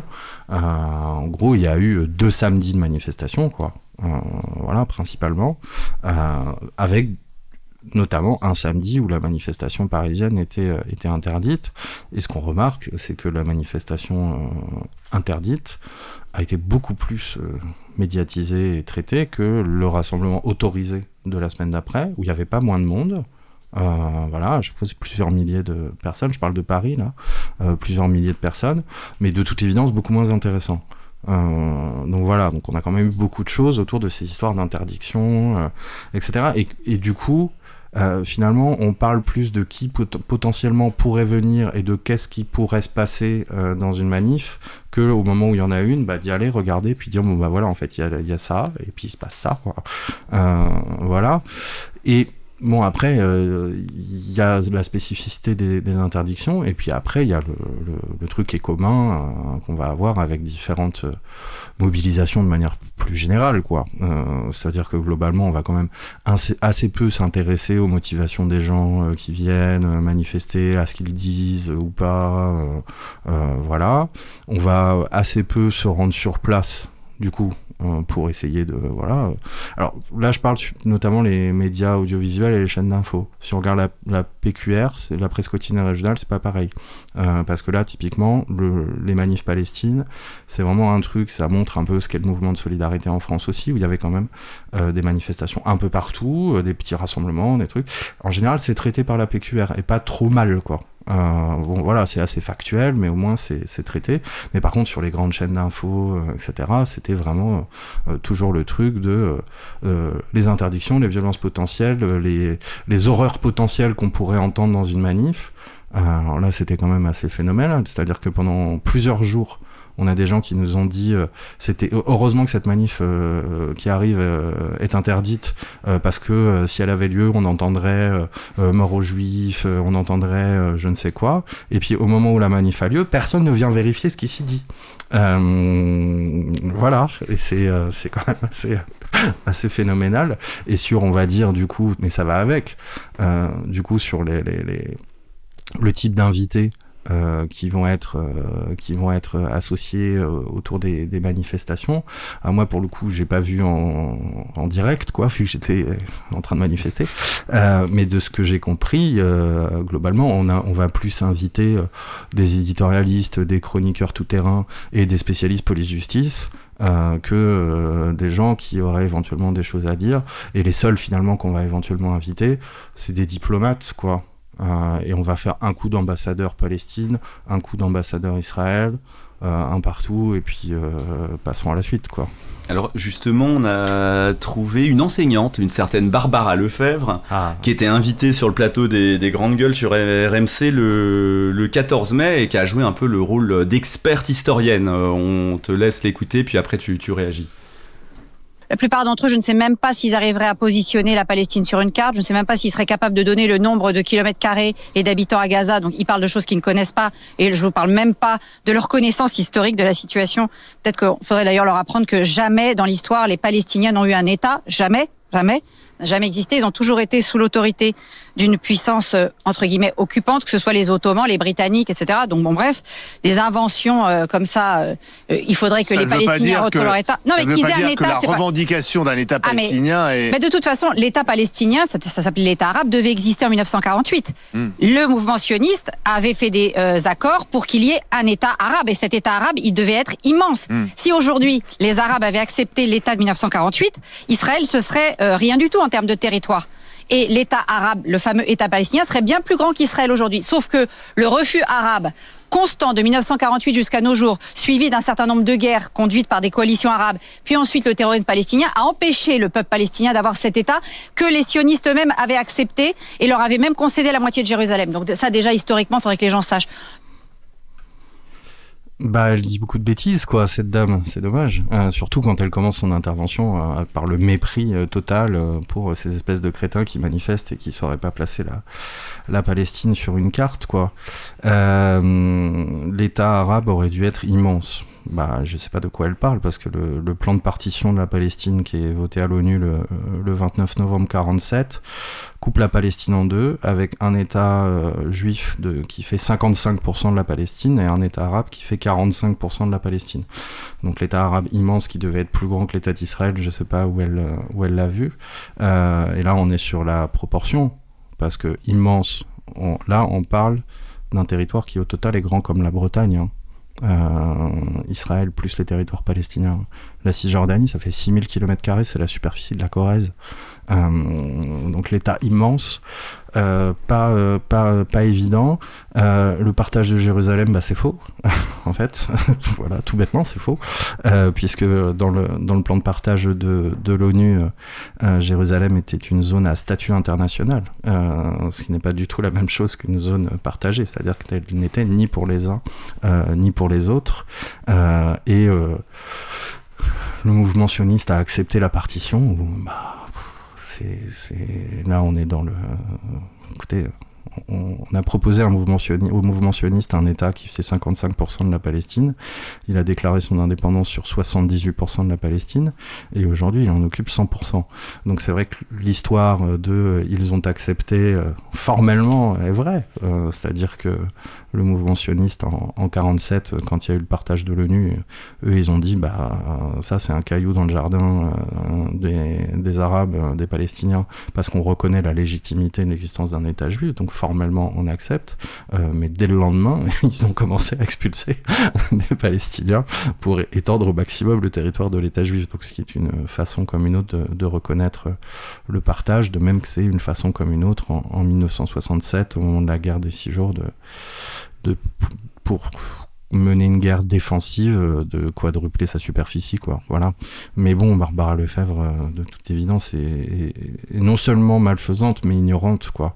Et, et malheureusement, au-delà de, au-delà de Barbara Lefebvre, le problème, c'est qu'elle dit ça, euh, et il n'y a personne pour euh, relever, quoi. Euh, donc, ça passe, euh, ça passe tranquille, euh, ça passe tranquille, et j'ai tendance à penser euh, qu'il y a... Euh, pas mal des manifestants, y compris très jeunes, euh, qui étaient là euh, dans les rues de Paris ou ailleurs, qui auraient pu la reprendre euh, là-dessus, parce que tout le monde ne connaît pas toute l'histoire, et cetera. Mais il y a certaines énormités qui, qui, qui passent pas. Enfin si, visiblement, euh, aux grandes gueules, hein, c'était aux grandes gueules, j'imagine. Ouais. Euh, là, ça passe tranquille, quoi. Oui, j'ai... t'as déjà partiellement répondu, parce qu'on avait envie de te, te demander ton sentiment sur, en gros, dans quoi cette séquence... Euh... s'inscrit et, et plus largement quelle tournure euh, prend le, entre guillemets, le, le débat médiatique et, et, et en particulier audiovisuel. Là, euh, c'était effectivement une séquence euh, sur euh, R M C, euh, donc dans les grandes gueules, qui avait par ailleurs pour angle euh, la, cette espèce de tarte à la crème d'importation euh, du, du, du conflit. Euh, donc est-ce que tu vois euh, un peu là dans ce traitement des... Des, des évolutions, en gros, avec euh, peut-être euh, le traitement médiatique de, de manifestations euh, en soutien au peuple palestinien passé. Et, euh, et si oui, euh, évolution, euh, de quelle nature euh, sont-elles et, et comment tu les expliques ? Mmh. Alors là, ça va être moins de la critique des médias que des éléments politiques. Euh, parce qu'en réalité... il y a un truc qui est un peu tarte à la crème, mais qui est vrai, qui est de dire que le conflit entre Israël et les Palestiniens, il a euh, son existence, il a euh, ses dynamiques, euh, mais dans le monde, euh, des sociétés se projettent sur ce conflit. Euh, beaucoup, et c'est ça qui explique son côté très international, voilà, parce que c'est un truc qui cristallise beaucoup de choses qui sont des dynamiques internationales. Les dynamiques, euh, à une époque, c'était vraiment euh, dans le monde arabe euh, et dans, la, dans l'extrême gauche européenne, euh, on était pro-palestinien parce que c'était l'anti-impérialisme, l'anticolonialisme, euh, tous ces trucs-là. Euh, donc il y avait une vraie solidarité, mais une solidarité qui Qui, qui, voilà, qui correspondait, alors c'est pas une identification stricte, mais au sentiment d'appartenance euh, à une cause commune, euh, voilà, voire un camp, euh, voire une classe, euh, selon les, selon les vocables. Euh, donc il y a eu, il y a eu ces séquences-là. Il y a un truc qui est vrai, euh, qui est de dire que euh, les populations euh, arabes ou d'origine arabe euh, en France euh, vont avoir euh, un, un, un investissement, euh, pas forcément d'investissement militaire, mais un investissement autour de la question palestinienne, euh, parce que c'est une question euh, qui, dans le monde arabe, continue d'être hyper prégnante. Euh, on, on se représente mal, hein, depuis la France ou, ou ailleurs, ce qu'a représenté la création de l'État d'Israël dans le monde arabe. Enfin, c'est un, c'est un, c'est un bouleversement, hein, euh, symbolique, historique, euh, politique, euh, et cetera. Donc, il y a ça, il y a une dimension de projection. Et du coup, ce que ça veut dire, c'est que... C'est, l'évolution du contexte politique et idéologique global en France euh, va aussi modifier la façon dont est appréhendée la situation palestinienne. Euh, pour le dire simplement, il n'est pas étonnant que dans la France de deux mille vingt et un, euh, où on fait des campagnes contre l'islamo-gauchisme à l'université, euh, où euh, des gens comme Zemmour, alors qu'ils ont dit qu'il fallait euh, expulser tous les musulmans, ont pignon sur rue, où euh, l'extrême droite est à trente, quarante, on ne sait plus, euh, euh, pourcent, euh, où il y a euh, des des militaires qui écrivent des tribunes pour dénoncer l'ensauvagement des banlieues, ce genre de truc, et ben en fait il y a des projections entre guillemets dans tous les sens. Et là, ce que moi j'ai cru voir, en tout cas par rapport aux manifestations et par rapport aux, manifest- aux mobilisations en faveur des Palestiniens, c'était cette espèce de projection de, de dire en fait ça c'est les islamo-gauchistes. Euh, c'est les islamo-gauchistes qui sont, euh, euh, qui sont en train de vouloir manifester, qui sont en train de vouloir foutre le bordel dans la rue. Vous voyez bien que l'islamo-gauchisme euh, existent. La preuve, c'est les organisations d'extrême gauche qui, a, qui appellent à des manifestations interdites, et c'est des manifestations en soutien au Hamas. Euh, c'est Q F D, quoi. Enfin, bof. Euh, euh, voilà, donc forcément, il y a... Euh, Et du coup, le traitement médiatique, il s'inscrit dans, dans, dans ce truc idéologique-là, quoi. Donc, il fait chambre d'écho, il fait chambre d'amplification. Euh, et donc, on va se retrouver à, effectivement, des débats euh, dans les médias avec des experts ou des intellos à la con euh, qui vont faire euh, euh, de l'importation, mais à, à une rapidité euh, incroyable, quoi. Euh, c'est-à-dire que c'est eux qui, en dénonçant les gens qui importent, vont en fait t'expliquer... Euh, que euh, les Arabes dans, dans les banlieues, euh, en fait, c'est, ils sont comme le Hamas, quoi. Euh, et ça va jusqu'à euh, ceux qui te disent qu'il faut s'inspirer de la façon dont l'État d'Israël traite euh, les populations musulmanes, euh, et cetera. Et bon, ça va être le champ politique ou des éditorialistes ou machin, ou Bernard-Henri Lévy, euh, ou, euh, ou des gens comme ça. Et, et moi, cette rhétorique de l'importation, elle, elle, elle m'offusque, euh, voilà, pour, euh, pour, pour deux raisons, quoi. La première, c'est celle-là, euh, c'est-à-dire... Euh, que en général, c'est ceux qui dénoncent le plus l'importation qui importent, euh, beaucoup, euh, parce que quand tu dis un tel, telle catégorie de la population importe euh, le conflit entre Israël et les Palestiniens, bah, en fait, tu stigmatises des gens euh, à la lumière de ce conflit-là, quoi. Donc, tu, tu, tu, tu contribues largement à importer.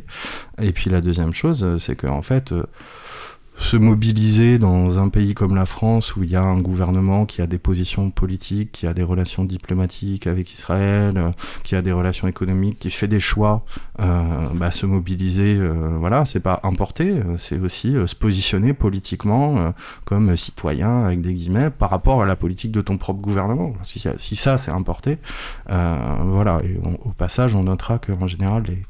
les champions de la dénonciation de l'importation sont pas les derniers quand il s'agit de parler de trucs qui se passent dans d'autres pays, dans d'autres guerres, euh, et cetera. Enfin, pour prendre l'exemple de Bernard-Henri Lévy, il n'y a pas besoin de développer, mais lui, c'est, c'est, lui, c'est l'excès inverse, quoi. C'est-à-dire que euh, le seul truc qui, dont, duquel il ne faut pas parler, euh, c'est, c'est Israël et la Palestine.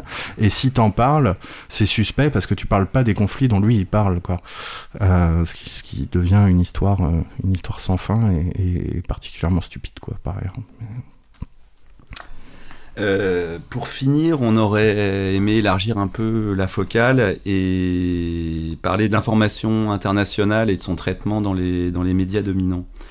Euh, dans un, un article d'analyse qui était paru euh, dans notre euh, revue Média Critique en, en janvier deux mille seize, euh, tu exposais un, un paradoxe à, à ce sujet à propos de l'information internationale en disant « Le prestige et la noblesse de l'information de politique étrangère semblent être inversement proportionnels à l'attention, au temps et aux moyens que les grands médias, et notamment les grandes chaînes de télévision, semblent prêts à lui consacrer. » Alors, quels étaient, j'imagine que le constat n'a pas beaucoup varié. Est-ce que tu, tu peux le, le développer un peu et nous dire où en est la, la situation mmh. sur ce terrain-là ? Oui, oui, mais c'est que ça. Oui, le constat, c'est que euh, on a l'image du, euh, du journalisme international euh, comme étant un truc hyper prestigieux, quoi. Y compris, il y a plein de prix euh, journalistiques. C'est des journalistes internationaux. Albert Londres, c'était un journaliste international, et il y a quand même un paquet de journalistes, Jack London, Orwell, et cetera. Je veux dire, toutes ces figures-là, elles sont hyper connues. En fait, c'était des, des journalistes internationaux. Euh, voilà. Et puis, il y a aussi, on a l'impression qu'il y a ce prestige un peu des reporters de guerre, euh, et cetera. Alors après, c'est pas la même chose, reporter de guerre et journaliste international, quoi. Hein. Euh, voilà. Mais dans l'imaginaire, il y a ce truc-là. Euh, après, quand on regarde dans la réalité...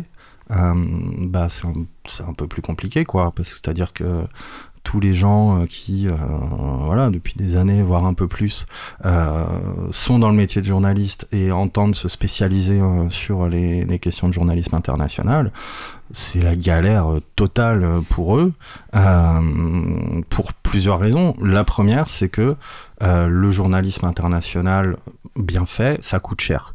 Voilà, ça coûte cher, euh, ça coûte du fric, euh, et dans des médias Euh, qui fonctionne à, à des médias euh, capitalistiques, hein, euh, qui fonctionne à, euh, à l'économie, aux réductions de coûts, euh, à l'austérité, et ben l'information internationale, c'est un truc dans lequel on fait des, des coups franches.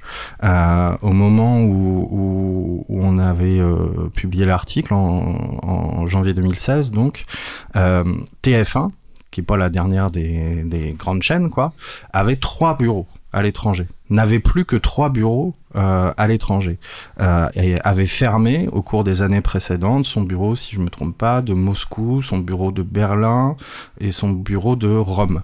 Euh, il restait à ce moment-là trois bureaux à l'étranger pour, euh, pour T F un, euh, Washington, Londres et Jérusalem. Et bien aujourd'hui, il n'y en a plus qu'un, c'est Washington. Euh, depuis deux mille seize, T F un a fermé son bureau de Londres et son bureau de Jérusalem. Donc T F un, le premier vingt heures d'Europe, euh, n'a que un bureau à, à l'étranger.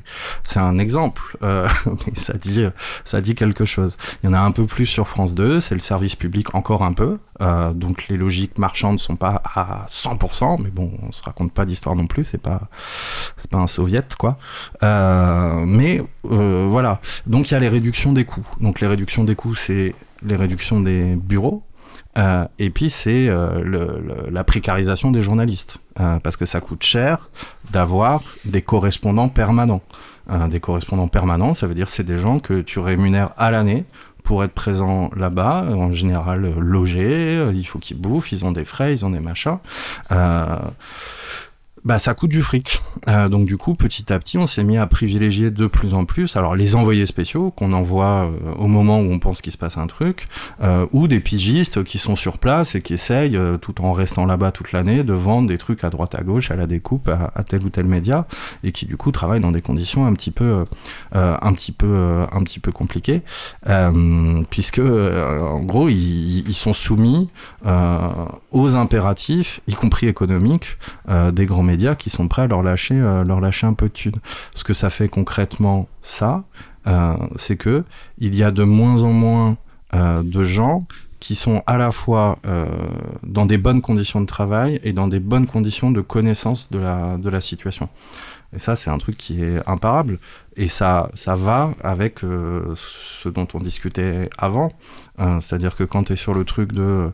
Euh, on s'intéresse uniquement au moment où c'est spectaculaire, euh, on s'intéresse uniquement au moment où c'est violent, euh, et cetera. Tu envoies des gens à ce moment-là, et, et souvent ces gens n'ont aucune connaissance de ce qui se passe entre deux moments violents, quoi.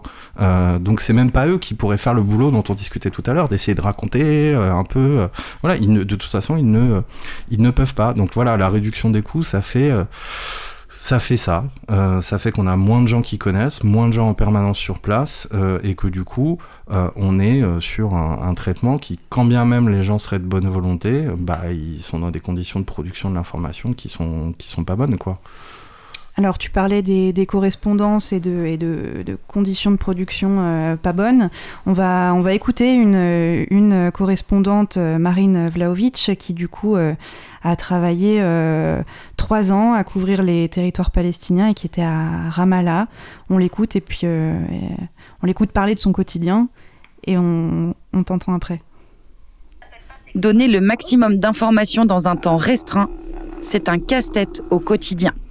Putain, mais comment tu vas raconter le monde et surtout cette région en une minute? C'est impossible. Impossible. Le tout dans des délais ultra serrés. Tu penses que tu peux faire quelque chose pour quelle heure?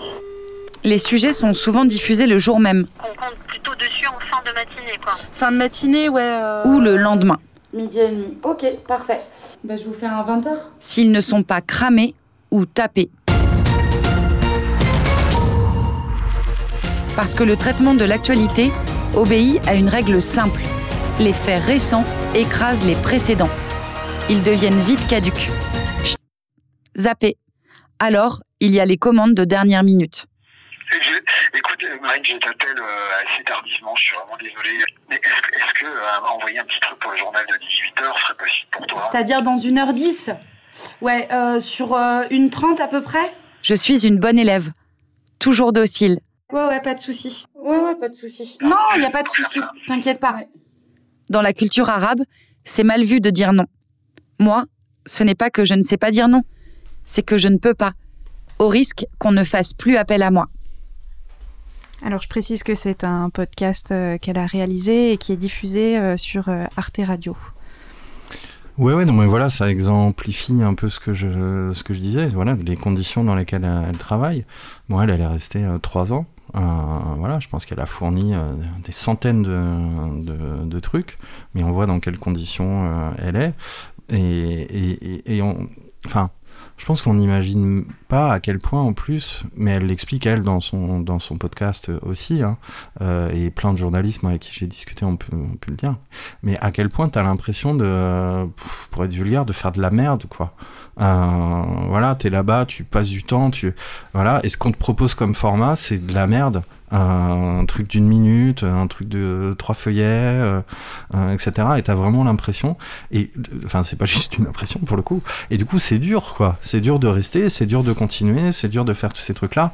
C'est pour revenir à ce que je disais avant sur le truc du paradoxe, c'est que finalement la dévalorisation c'est aussi ça, quoi. C'est qu'on finit par dévaloriser euh, euh, les gens eux-mêmes, se, voilà, se, se sentent dévalorisés. C'est pas juste un truc euh, collectif, c'est individuellement. Tu te sens dévalorisé dans ce que dans ce que tu fais, et parallèlement ou concomitamment à ça, il euh, y a le, le, le truc, mais qui va, qui va avec, c'est qu'en fait, ce qu'on va valoriser de plus en plus, c'est les, les généralistes des questions internationales. Euh, voilà, ça va être le, le, le type qui est spécialiste des questions internationales. Vous en avez souvent sur les chaînes d'infos. Le mec, il arrive, il a mis spécialiste des questions internationales. Mais mec, le monde, c'est grand quand même. Euh, je veux dire, ça n'existe pas, quelqu'un qui est spécialiste des questions internationales. Je veux dire, tu peux éventuellement être spécialiste du, du, d'une grande région, quoi, d'un continent, euh, et cetera. Mais non, ça va être le défilé des gars, parce que c'est toujours des gars, hein, par ailleurs, euh, qui, qui arrivent. Et, et un coup, ils vont te parler de la Chine, un coup, ils vont te parler des élections aux États-Unis, un coup, ils vont te parler du dernier coup d'État au Mali, euh, un coup ils vont te parler de, de machin, euh, et ça en fait ça coûte pas cher, et puis ça va avec le, le, le truc de l'enchaînement, les interventions courtes, les stars, euh, les éditorialistes, euh, voilà, notre éditorialiste international, euh, et, et ça c'est clair que c'est un, c'est un truc qui, qui est assez, euh, assez significatif, on va dire, de, des, des, des mécanismes au-delà des strictes euh, mécaniques euh, financières. C'est-à-dire que voilà, pour finir sur un truc, je disais, euh, y a les questions de réduction des coûts, mais il y a aussi les questions de type de programme que tu construis et type de programme que tu fabriques. Et en fait, c'est bien d'avoir des vedettes euh, spécialistes des questions internationales, plutôt que d'avoir des journalistes un peu besogneux, un peu chiants, qui font bien leur taf euh, et qui sont capables d'expliquer les trucs en profondeur. C'est quand même vachement plus classe euh, d'avoir... Euh, Euh, pour pas les nommer, euh, bon, il a arrêté maintenant, on peut, hein, Bernard Guetta, euh, qui peut te parler tous les matins de n'importe quelle question, euh, de manière très neutre, hein, avant de finir euh, parlementaire européen euh, L R E M. Euh, c'est, c'est toujours mieux que d'avoir des correspondants euh, euh, qui vont être un peu anonymes. Euh, Voilà, et à l'arrivée, ce que ça fait ça, parce que c'est quand même de ça dont on discute, c'est que ça, ça appauvrit l'infor- l'information, ça, ça appauvrit la connaissance que le public peut avoir de phénomènes compliqués, euh, et ça donne cette impression permanente, pour revenir sur la question palestinienne, mais je veux dire, on pourrait le transposer à d'autres questions internationales, Tom et Jerry en Palestine, les guerres ethniques incompréhensibles en Afrique, euh, les coups d'État en Amérique latine, euh, Amérique latine, terre de coups d'État, Afrique subsaharienne, terre de guerre ethnique, et machin. Alors que, bah, en fait, non, c'est plus compliqué que ça, mais on le saura pas, quoi. Eh ben, on va en rester là, on te remercie Merci. Euh, beaucoup.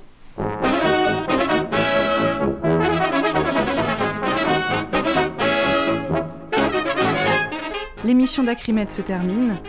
Merci à toutes et tous de nous avoir suivis, merci à Cause Commune, à Antonin qui nous a concocté le générique et à notre collègue Sophie Eustache qui nous a aidé à préparer cette émission.